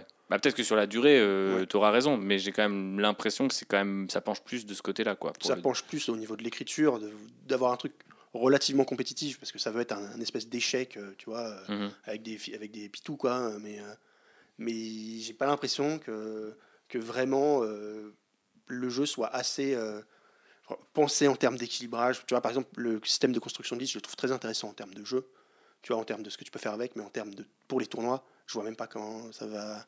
Ça. Tu- Et en plus, on l'a vu avec les Custodes qui, roulaient sur toutes les parties euh, lors des premiers tournois. Ils ont, ils ont changé complètement l'équilibrage de la, de la faction parce que ça marchait pas, tu vois. Mhm. Et comment, et comment tu veux rééquilibrer une faction avec ce système de construction de liste Bah ouais. Tu T'es obligé de réimprimer une page. Ouais, Exactement. Effectivement. Bah non, tu nerfs euh, une arme qui est trop forte. Ouais, mais alors que, en fait, un- avec les systèmes de tournois euh, à points, en fait, tu as juste à changer un petit peu les points. Là, tu dois rechanger une datasheet, tu dois rechanger euh, la façon dont on construit une liste. Tu dois Après, récemment, Games Workshop a prouvé que du coup, il sortait un petit Ouais. peu de. Mais sachant que c'est lié surtout à, de la mise à jour des à points. comment sont conçues les boîtes, tu vois. Ouais. Ta team, elle est liée à ta boîte. Donc, euh, si en plus on te dit, bah finalement, c'est plus vraiment comme la boîte, tu dois faire ta. Enfin, tu vois ce que je veux Oui, dire oui, oui. Enfin, il y a un truc qui, qui marche. Pour, pour moi, pour que ça marche au moins en tournoi, il va falloir qu'il qu'il revoie la construction de liste. Mais moi, je m'en fous. hein. Euh, Enfin, le tournoi, ça m'intéresse Oui, oui. Non, non, mais c'est intéressant ce que tu dis parce qu'au final, ça oppose deux philosophies. Mhm. Cette idée de tu prends ce qu'il y a dans la boîte, c'est quand même très, euh, comme disait, euh, je ne sais plus si c'était Arnaud ou JB, c'est quand même très euh, bah, euh, new player friendly. tu peux, tu t'achètes juste une boîte, c'est très simple et tout. Mhm. Et à l'inverse, effectivement, tout le reste des règles est plus du côté compétitif, tu te prends la tête euh, sur ton list building, etc. Et effectivement, on voit par contre que effectivement, si ça perce dans les très hauts cercles de la compétition, il, peut avoir ce genre de problème. Donc, bon, l'avenir nous dira où euh, nous emmènera, mais même dans le. Tu vois, dans, le, dans, dans leur sortie, leur agenda de sortie qu'ils ont annoncé et qui pour l'instant n'ont pas trop tenu, mais peu importe, ce qu'ils ont montré, c'est de dire il y a un kill team tous les deux mois, et ça rappelle vachement ce qu'ils faisaient avec Underworld, qui est peut-être le jeu le plus euh, compétitif, tu vois, euh, qui, qui, qui le... Alors peut-être pas en termes de renommée, mais pour eux, c'est le jeu que Games Workshop décrit comme son jeu compétitif, tu vois, Warhammer Underworld. Ah. Donc parce que tu as les cartes, parce que tu as les trucs, parce que t'as pas beaucoup de figues, donc un mec qui est vraiment dans la compétition, il peut enchaîner des games et tout, tu vois. Donc c'est pour ça que ça me faisait penser à cette idée de peut-être ils voulaient marketer ce jeu comme un jeu très euh, bah, compétitif, là où Après, moi c'est je l'attendais très, euh, très fun et très narratif. Après, c'est aussi le, le, le modèle de Necromunda qui est quand même un jeu beaucoup plus narratif. euh, tu vois, et assez Ouais, mais il n'y a pas une boîte Necromunda tous les, tous les deux mois, quoi. Pas une boîte euh, au sens Ouais, avec deux factions et des nouveaux ouais, décors. Il n'y a pas une boîte, mais il y a un petit supplément euh, de factions euh, qui rajoute des trucs à tes factions ou qui en sortent de Eh nouvelles. ben, j'irais jouer à Necromunda, mais peut-être qu'au final, c'est ça qu'ils se sont dit, c'est que le jeu là, il existe déjà, et mais le problème, moi, que j'ai envie de leur dire, c'est que bah, ils Le sont pas c'est qu'il faut traduits. racheter des figues pour et il faut acheter les figues et qui sont pas disponibles au magasin, enfin ou très peu. Enfin bon, bref, c'est c'est un petit peu emmerdant. Euh, passons sur Necromunda, revenons à Kill Team avec l'avis de JB. Bah, je sais pas vraiment pour qui le jeu est fait, mais j'ai la même conclusion qu'Arnaud. En fait, le jeu il est pas fait pour moi. Je sais pas c'est pour qui, mais c'est pas pour moi. Voilà. C'est non, mais c'est pas un mauvais jeu. Je pense pas que c'est un mauvais jeu. Euh, On n'a jamais dit ça. par il a des il a des choses intéressantes à faire avec ce jeu-là. On peut faire des parties sympas, effectivement, comme Charles disait, en club avec des gens qui connaissent le jeu, mais c'est pas une porte d'entrée. Je- J'ai vraiment eu du mal à la fin du week-end à me positionner par rapport au jeu. Et une chose qui est sûre, c'est que moi, j'avais plein d'envie avant. J'étais ah, je vais faire une kill team comme ça, une kill team comme ça, une kill team comme ça, et ça m'a vachement ravisé en fait. Et je suis, au final, je suis quand même drivé moi par les figues, par le modélisme, pour pouvoir jouer. C'est-à-dire que je veux faire des jolies figues pour les jouer. Là, j'ai envie de faire des jolies figues, mais je vais pas avoir envie de les jouer derrière. Mais c'est exactement le cas. Euh, moi, pour la DevCorp, je- j'ai des jolies figues, je veux bien les peindre, mais je pense que je les jouerai jamais. Mais Ça, c'est mais dommage. je les aurai. Oui, Warcry m'a fait l'effet inverse. J'ai racheté des bandes que j'ai jamais jouées. Hmm. Bah, Mais parce que je trouvais que le, je m'étais dit, je m'en fous parce que j'aime les figues. Et en plus, vu que je peux tester le système, j'ai testé le système et que je sais qu'il est simple à reprendre en main, si dans 6 mois j'ai envie de me remettre à Warcry, je sais que ce sera pas euh, un calvaire. Alors que là, de Kill Team, j'ai oublié, exact- tu vois. des- exactement la même chose pour moi, parce que je me dis que Warcry, si je me fais une bande, bah, même si je la joue dans 6 mois, dans un an, et que je fais deux parties avec, bah, effectivement, la première partie, je serai là, attends, c'est quoi les. Ah, ok, c'est ça les compétences. La deuxième partie, c'est bon, je l'aurai. Là, c'est, je pense pas que ce Et puis tout est imprimé sur des cartes que tu as devant toi. Ouais, c'est ça, c'est vachement plus simple de t'y remettre. Il n'y a pas ça à Kill Team. Là, il n'y a pas ça. Et, mais après, sur les cartes, tu vois, tu peux les faire, tu peux prendre ton compendium, tu peux faire ceci, cela. Mais surtout, en fait, le système de jeu fait que si tu joues pas régulièrement, je pense que tu l'oublies. Et C'est ça que je dis là, dans, le, dans le sens compétitif. Il y a l'idée de, de tournoi, la scène compétitive, mais il y a aussi cette idée compétitive au sens où euh, c'est ce truc de fear of missing out. Tu vois, tu faut tout le temps te mettre à jour et il y a des nouveaux trucs qui sortent et tout. À Warcraft, il n'y a pas ce feeling-là. Tu vois, il y a, il y a- il y a deux boîtes qui sont passées qu'on a trouvé cool et on, moi j'aimerais bien repeindre des bandes Warcraft, mais souvent quand je vois les trucs, je me dis putain, c'est vraiment le jeu, euh, c'est vraiment le- ma vision du wargame. C'est ce, ce jeu-là. Mm. Je devrais peindre que ça en fait. Et je pense que je serais moins dans le stress, tu sais, de comment je monte mes figues et tout, parce que typiquement les devcore, je les ai, et je les ai pas montés parce que j'étais en mode. Alors, attends, comment je les monte? Je monte plutôt un sniper, mais en fait, moi j'imagine mon plus euh, côté démolition, etc. Et là, d'avoir joué, je me suis dit, bah tu sais quoi, je vais les monter pour 40 000. tu vois, vraiment, je. Et tu dit, je les profils à Kill Team, peut-être. Et je jouerai peut-être 2-3 profils avec les teams, parce que de toute façon, j'ai suffisamment de figues garde pour un moment Et vouloir après, me euh, chauffer à au-delà combiner du- des trucs. du jeu, des mécaniques du jeu en lui-même, de ce qui peut être fun, de ce qui peut être pas fun, en termes de temps, bah en fait ça va pas plus vite que de faire une petite partie de Warhammer 40 000. Euh, sauf effectivement, nous on a à un moment avec Charles, on a réussi à jouer en, en une heure. Ouais, mais vous jouez en jeu égal on avec a des joué objectifs en jeu bidons. égal, euh, on- avec euh, voilà, des- on n'a pas eu tout, tout le surplus narratif que moi j'aime bien. Euh, et du coup, je me dis, bah, est-ce que je préfère euh, faire euh, une partie de 40 000 qui va me prendre allez, 3-4 heures, ou une partie Kill Team qui, entre le temps de sortir la boîte, sortir les machins de ça, va me prendre 2 heures, voire 2 heures et demie, bah, j'aurai un meilleur feeling sur une partie de Warhammer qui va me durer 4 heures. Bah ouais, moi, moi, ce que j'ai trouvé sur le week-end et qui m'a fait un petit peu peur, même si on n'est pas euh, non plus les, les, les gens qui jouent le plus, et je pense que malgré tout, même quand tu joues plus et que tu galères un peu, tu, tu- finis par économiser du temps quelque part. Mais moi, il y a un moment, je me suis dit, putain, là, j'aurais eu le temps de faire 500 voire 1000 points. Et il y a même des games où je me suis dit, mais en fait, je peux pas faire dans le temps d'une game de 40 000, je ne peux pas faire deux games de kill team. Et pour moi, en fait, dans mon ratio mental, tu vois, c'est de me dire, un jeu d'escarmouche, c'est moitié moins de temps. Si c'est plus, c'est que c'est plus un jeu d'escarmouche, c'est un, un jeu tactique. euh, qui effectivement, euh, fondamentalement par rapport au nombre de figues, est un jeu d'escarmouche, mais c'est c'est une autre expérience. Et en fait, avant, je voyais plus ces jeux d'escarmouche comme une idée de dire, bah ouais, c'est quand t'as vraiment pas le temps et que tu cherches vraiment autre chose. Et en fait, moi, retrouver le côté compétitif qui m'emmerde déjà à Warhammer 40 000 et rallonger dans un, dans un jeu qui se joue pas beaucoup plus vite que 40 000, ça m'embête un peu. Même si je pense qu'effectivement, par la suite, tu peux enchaîner les games et si quand tu replaces pas le décor à chaque fois, etc., tu as plein de trucs pour, pour accélérer. Mais j'ai pas été conquis comme ça sur la durée. Je- moi, j'ai vachement de mal à me projeter dans le jeu euh, sur la durée, Bah, clairement. Je moi, pense que c'est les me- filles qui m'y feront Ouais. revenir. Moi, je me projette pas dans le jeu. Et après, je, je trouve ça quand même aussi intéressant de savoir euh, ce qui m'a pas plu. pourquoi ça m'a pas plu et euh, de pas Comment on euh, peut le changer comment, ou co- comment le changer parce Mm. que on a pas mal discuté sur le retour euh, de qu'est-ce qu'on pourrait faire pour euh, refaire du kill team qui nous corresponde plus parce que je pense pas que ce soit un mauvais jeu c'est juste un jeu qui nous correspond pas ou en tout cas qui correspondait pas à l'expérience qu'on avait envie d'avoir pendant ce week-end là Par contre, il s'ouvre à des, à des règles maison et à des, Voilà. des week-ends un peu plus. Comme tous les euh, wargames. voilà Ouais. donc je pense que si on prend le temps euh, de euh, faire un mode narratif euh, qui soit un peu plus euh, récompensant si tu euh, joues plus l'ADN de ta faction que juste des objectifs euh, très euh, bêtes et méchants, si euh, tu vas avoir des règles maison pour donner de l'XP, euh, si tu as tel exploit qui est réalisé par tel fig ou tel genre de choses, et euh, si un truc, on rend les victoires vraiment importantes, parce que moi j'ai gagné toutes mes parties, mais j'ai pas eu l'impression... Ouais, je mais- dis quand même à la fin du podcast. Mais j'ai pas que- eu l'impression, une partie sur deux, elle était terminée, j'avais pas l'impression d'avoir gagné quelque chose. J'étais juste là, Bah, gagné ta partie, quoi. j'ai gagné ma partie, j'ai buté le mec. Donc dans le cadre d'un club, dans le cadre d'un événement plus compétitif, c'est intéressant parce que le but d'un jeu aussi, ce jeu-là, c'est de gagner. euh, Mais dans le cadre d'un truc narratif, Ouais. bah tu tableras les adversaires, mais ouais, mais j'ai rien raconté comme histoire. Donc c'est pas hyper fun. Et moi je cherche du fun et là j'en ai pas Mais trop. pour avoir joué à du AOS en égal ou du Warhammer 40 000 en égal, je trouve que ça raconte plus d'histoire que euh, en narratif. En vrai, parce qu'il il voilà, peut, il se nous- peut, il peut, il peut moi, se passer de plus, il j'ai peut se joué- passer plus de choses improbables. J'ai joué avec une bande euh, hyper euh, vanille dans le sens où j'avais 5 figurines de tir, 5 figurines de CAC, j'avais pas de spécialiste, j'avais eu des armes lourdes, mais bref, c'est pas grand chose.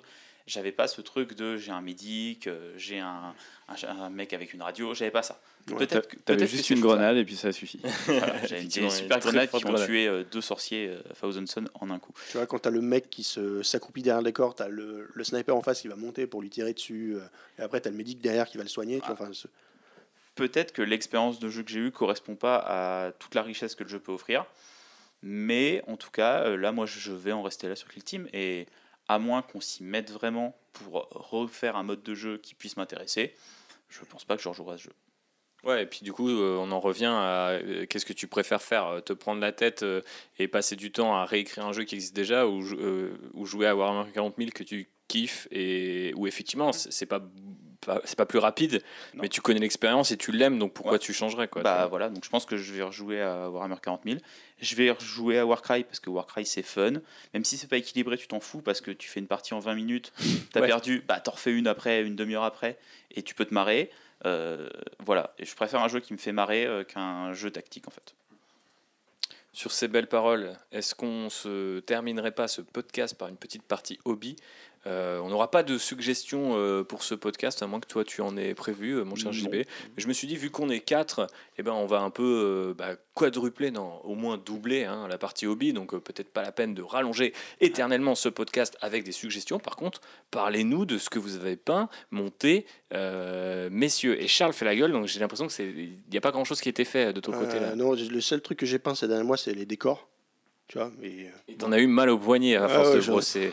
C'est relou. Enfin, peindre des décors, c'est vraiment le truc que je déteste le plus. Quoi. On Enfin, en c'est- parlait tout à l'heure. C'est ce que j'ai peint le plus cette année, je te comprends. ouais, voilà. Bon, Fallait faire comme moi, fallait payer un bon, j'ai kilowatts Thibaut des, pour qu'il t'aide. j'ai des, des, des raisons personnelles pour faire que j'ai, en cette deuxième moitié de 2021, j'ai beaucoup, euh, enfin, j'ai, j'ai très peu peint, alors que c'est, j'aurais, j'aurais voulu, hein, mais j'ai des, des bonnes choses qui me sont arrivées dans la Oui, vie. j'allais dire, c'est des raisons Oui. personnelles. Généralement, c'est ce que les gens disent pour dire des Oui, trucs non. assez tristes, mais toi, c'est des Non, bonnes ce choses. sont des bonnes choses, mais qui fait que j'ai dû mettre un peu mes projets en pause et je, et je vais essayer d'y revenir là euh, donc, dans les prochaines semaines. Cool. Mais J'ai euh, hâte de voir ce que tu vas faire. bah, je vais continuer mes Space Wolf. Tu sais, euh. Faut que je finisse, faut que je finisse les, les figurines que j'avais euh, que j'avais préparées il y a des mois, tu vois. Bah ouais. Est-ce que on peut euh, les retrouver sur un réseau social Alors, vous pouvez particulier les retrouver sur euh, Twitter et Instagram. Donc Twitter c'est Drid D R I E D et Instagram il y a que mes figurines, c'est Drid Minis, donc euh, tiré du bas là, Mhm. euh. Tiré du 8 Tiré du underscore voilà. voilà, pour les initiés. JB, toi, qu'est-ce que tu as fait ces derniers temps? Euh, bah, À part peindre des décors. bah voilà, ça avant le Ghoulfest, j'avais peint des décors. J'ai pas eu le temps de peindre les commandos orques, c'est pour ça que je suis venu en Drukhari. Je le regrette un peu parce que je me serais peut-être plus amusé avec les Il commandos y a vraiment un truc de. On a attendu cette boîte, je sais pas combien de temps, et ni toi ni moi avons joué la les faction de la boîte Ouais. qu'on a payée ensemble. C'est c'est quand même quelque chose. Euh, et euh, qu'est-ce que j'ai peint depuis? Bah, Là, je suis en train de peindre des figues pour la bonne auberge. Euh, je dois peindre 20 warats et 10. Donc, les warats, c'est des, c'est des hommes bêtes. Donc, je peins 20 hommes bêtes et 10 euh, soldats bretoniens qui date de je sais pas quand, parce que je crois qu'il y a L'archer bretonien là Ouais, il y a- je crois qu'il n'y a même pas la date sur la grappe, tu vois. il y avait- ils n'avaient pas, ils avaient pas les chiffres à l'époque, euh, de moment où ça a été C'était un imprimé. chiffre romain dessus. Voilà. Euh, et je me suis fait un, un- Exact. un horrible constat, après avoir fini de monter ces 20 hommes bêtes, c'est que cette année, bah, j'ai peint plus d'hommes bêtes que j'ai peint d'orques. Et je me sens sale. Il va falloir rattraper ça très vite, euh, Voilà. Jean-Baptiste. Non mais ouais, donc je peins pour le boulot, euh, donc j'ai pas trop le temps de peindre, euh, on va dire, des figues pour perso. Après franchement c'est cool hein, de peindre pour le boulot, euh, Ouais, c'est ouais. pas mal. Euh, puis en plus je suis parti en vacances, tout ça, donc j'ai pas eu trop trop le temps de peindre depuis le dernier Pas enregistrement. grave, on va se faire une petite session peinture dans la semaine. Ah bah il va falloir, j'ai 20 bêtes à peindre, un gars, donc euh, faut Eh avoir me écoute, motiver. J'arriverai avec euh, mon abaddon sur lequel je galère depuis maintenant quelques semaines. Euh, parce que je me prends un petit peu la tête et que j'arrive à l'étape de ah merde je commence à faire un truc sur lequel je ne suis pas très à l'aise. Et tu sais c'est ce moment où tu dis je pourrais tenter ça mais tu sais que t'es pas sur n'importe quelle figue et t'as peur de mettre des couches de peinture. Donc je regarde beaucoup de vidéos beaucoup de tutos et tout il y a rien qui me plaît et j'ai très peur. Mais je me dis qu'à un moment euh, une figue terminée vaut mieux qu'une figue euh, avec son socle sur un- une poignée et, le corps de la figue sur l'autre, la tête sur un bout de grappe. C'est hyper triste pour le maître de guerre du chaos de, finir comme ça. Donc il faut que je le finisse avant la fin de l'année. Ce serait quand même assez chouette de terminer euh, cette année sur Abaddon. Et euh, de comparer avec euh, bah, ce qu'on s'était dit dans tous les quatre d'ailleurs, puisque vous étiez tous les deux là, Arnaud et Charles, euh, sur euh, notre podcast, euh, nos engagements pour 2021. Mais on fera ça, complètement éclaté. On fera- on fera ça en euh, janvier non, 2022. non, enfin, enfin, moi non, Si, j'ai si, j'ai si. tout raté. Non, mais mais- mettons-nous face à nos erreurs, Charles. On fera ça en janvier 2022, comme ça tu as encore jusqu'à au 31 décembre minuit pour, euh, pour rattraper euh, tes erreurs, mon cher Charles. Euh, donc voilà, moi je suis là-dessus. J'ai aussi repeint des chimères parce que euh, j'ai le même syndrome de JB. C'est que je me dis, si je repeins pas ou je peins pas des vieilles figues de ma garde, je ne vais plus jamais les toucher parce que maintenant il y en a des nouvelles et en plastique, ce que je n'ai pas de connu depuis à peu près 25 ans. Donc euh, du coup, euh, bah, je, je- je suis en stress. Et à la base, moi, pour Kill Team, je voulais jouer des Karcharodon et des River que j'ai montés. Et puis les peintures ne sont jamais arrivées grâce à Wayland. Euh, C'est c'est faux. Alors si, oui, non. C'est faux. Les peintures ont été commandées le 24 août. mais elles ne sont jamais arrivées. Deux pots sur les trois qui sont arrivés mi-novembre. Voilà. Et il y a un pot d'ailleurs où j'avais un petit peu craqué sur la couleur, il faut le rappeler. Donc voilà, depuis j'ai acheté le bon pot, mais j'ai toujours pas peint ces figurines sur lesquelles Oui, du gris, il a acheté une couleur qui s'appelait kaki et du coup il était déçu quand il a eu du kaki et pas du gris. Mais pour ma défense, c'est JB qui m'avait envoyé un équivalent sur un tableur Excel qui Voilà. disait que c'était l'équivalent. Donc Voilà. Voilà. Sur- le nuancier sur internet, ça correspondait, mais dans la vraie vie, ça ne correspond pas. Oui, absolument Donc, pas. ne croyez pas ce qu'on vous dit sur internet. Et voilà, c'est une, une belle morale. Donc bref, il y a aussi ces figues-là qui attendent et sur lesquelles j'aimerais bien tester un peu la, la- les lavis à l'huile, les genres de trucs, ou voir peut-être même le, le chipping medium. Mais vous, vous me ferez un tuto, vous deux, là. Vous me ferez un tuto parce que j'ai bien envie de peindre des Space Marines comme ça. Je les aime bien quand l'armure elle est toute éraflée, toute pétave. Bref, je passe la parole à Arnaud qui a fait quoi ces derniers temps à part couper de la raclette? Euh, bah, ça, beaucoup. Ça Ouais. me prend beaucoup, beaucoup de temps, bien plus que, que de peindre en ce moment. Euh, malheureusement ou heureusement, hein, après tout, c'est mon métier. Je l'ai choisi, c'est comme ça. Euh, non, bah, euh, moi, comme j'avance toujours beaucoup plus avec une carotte au bout, j'ai euh, fini deux sorciers pour, pour finir une kill team. J'ai fait un bon Faire une tiers. petite de- team de Tsangor là maintenant. Ouais, bon, c'est assez, carotte. assez vite fait, hein, tu sais. Les poulets bleus, ça se peint vite, hein, donc, donc ça va. Et puis, bah, j'ai fait un bon tiers de DevCorp. Et voilà, et j'ai pas Ils eu le sont temps très de- cool d'ailleurs, très beau schéma de couleur. Et, euh, mais voilà, j'ai pas eu le temps de, de finir pour, euh, pour le Goule Fest. Voilà. Et bien voilà, pas trop de hobby euh, depuis le dernier épisode, euh, vous l'aurez C'était compris. il y a pas longtemps. Bah ouais, c'est vrai qu'on vous a envoyé deux épisodes la dernière fois. Visiblement, ça vous a plu. Si celui-ci vous a plu, malgré nos réserves sur Kill Team, eh bien, n'hésitez pas à le partager sur les réseaux sociaux. C'est toujours le meilleur moyen de nous aider. Vous pouvez aussi mettre des petites étoiles sur Apple Podcast. Et bien sûr, en parler à vos groupes euh, de ghouls, euh, clubs, boutiques euh, préférés. Parce que, mine de rien, le, le bouche à oreille nous aide également beaucoup. Et bien sûr, si vous avez testé aussi ce nouveau Kill Team, n'hésitez pas à nous taguer dans vos photos de parties, de vos figues, etc. On veut tout voir, on veut voir votre avis. Et, euh, eh ben, on vous donne rendez-vous euh, très bientôt, l'année prochaine en fait, pour euh, effectivement peut-être un petit bilan euh, 2021 pour commencer 2022. Voilà, on va faire, on va faire les choses dans l'ordre. Avec des bonnes résolutions comme peindre des figues, euh, ne pas acheter de chiens, ne pas se marier, enfin des choses vraiment qui vous permettent qu'on va de bien peindre tenir. plus. Voilà, effectivement. T'as oublié. Moi, ce qui m'a posé problème, c'est que j'ai acheté une PS5. Ne pas acheter de PS5 parce que de toute façon, pas le chien, le chien, je m'en fous. Il, est assis à côté de moi, il dort. Mais c'est la PS5 qui m'a empêché de peindre. C'est ça, c'est la faute de la PS5. C'est comme. euh, C'est Kratos. Ok. Mais après, c'est vrai que Kratos, il est pas mal. Petite envie d'une bande Warcry peinte un peu façon Kratos, mais je vous parlerai de ça dans le prochain épisode. Je vous laisse. On vous fait de gros bisous, passez de bonnes fêtes de fin d'année et à l'année prochaine à bord du Land Rider. Gros bisous. Salut Ciao.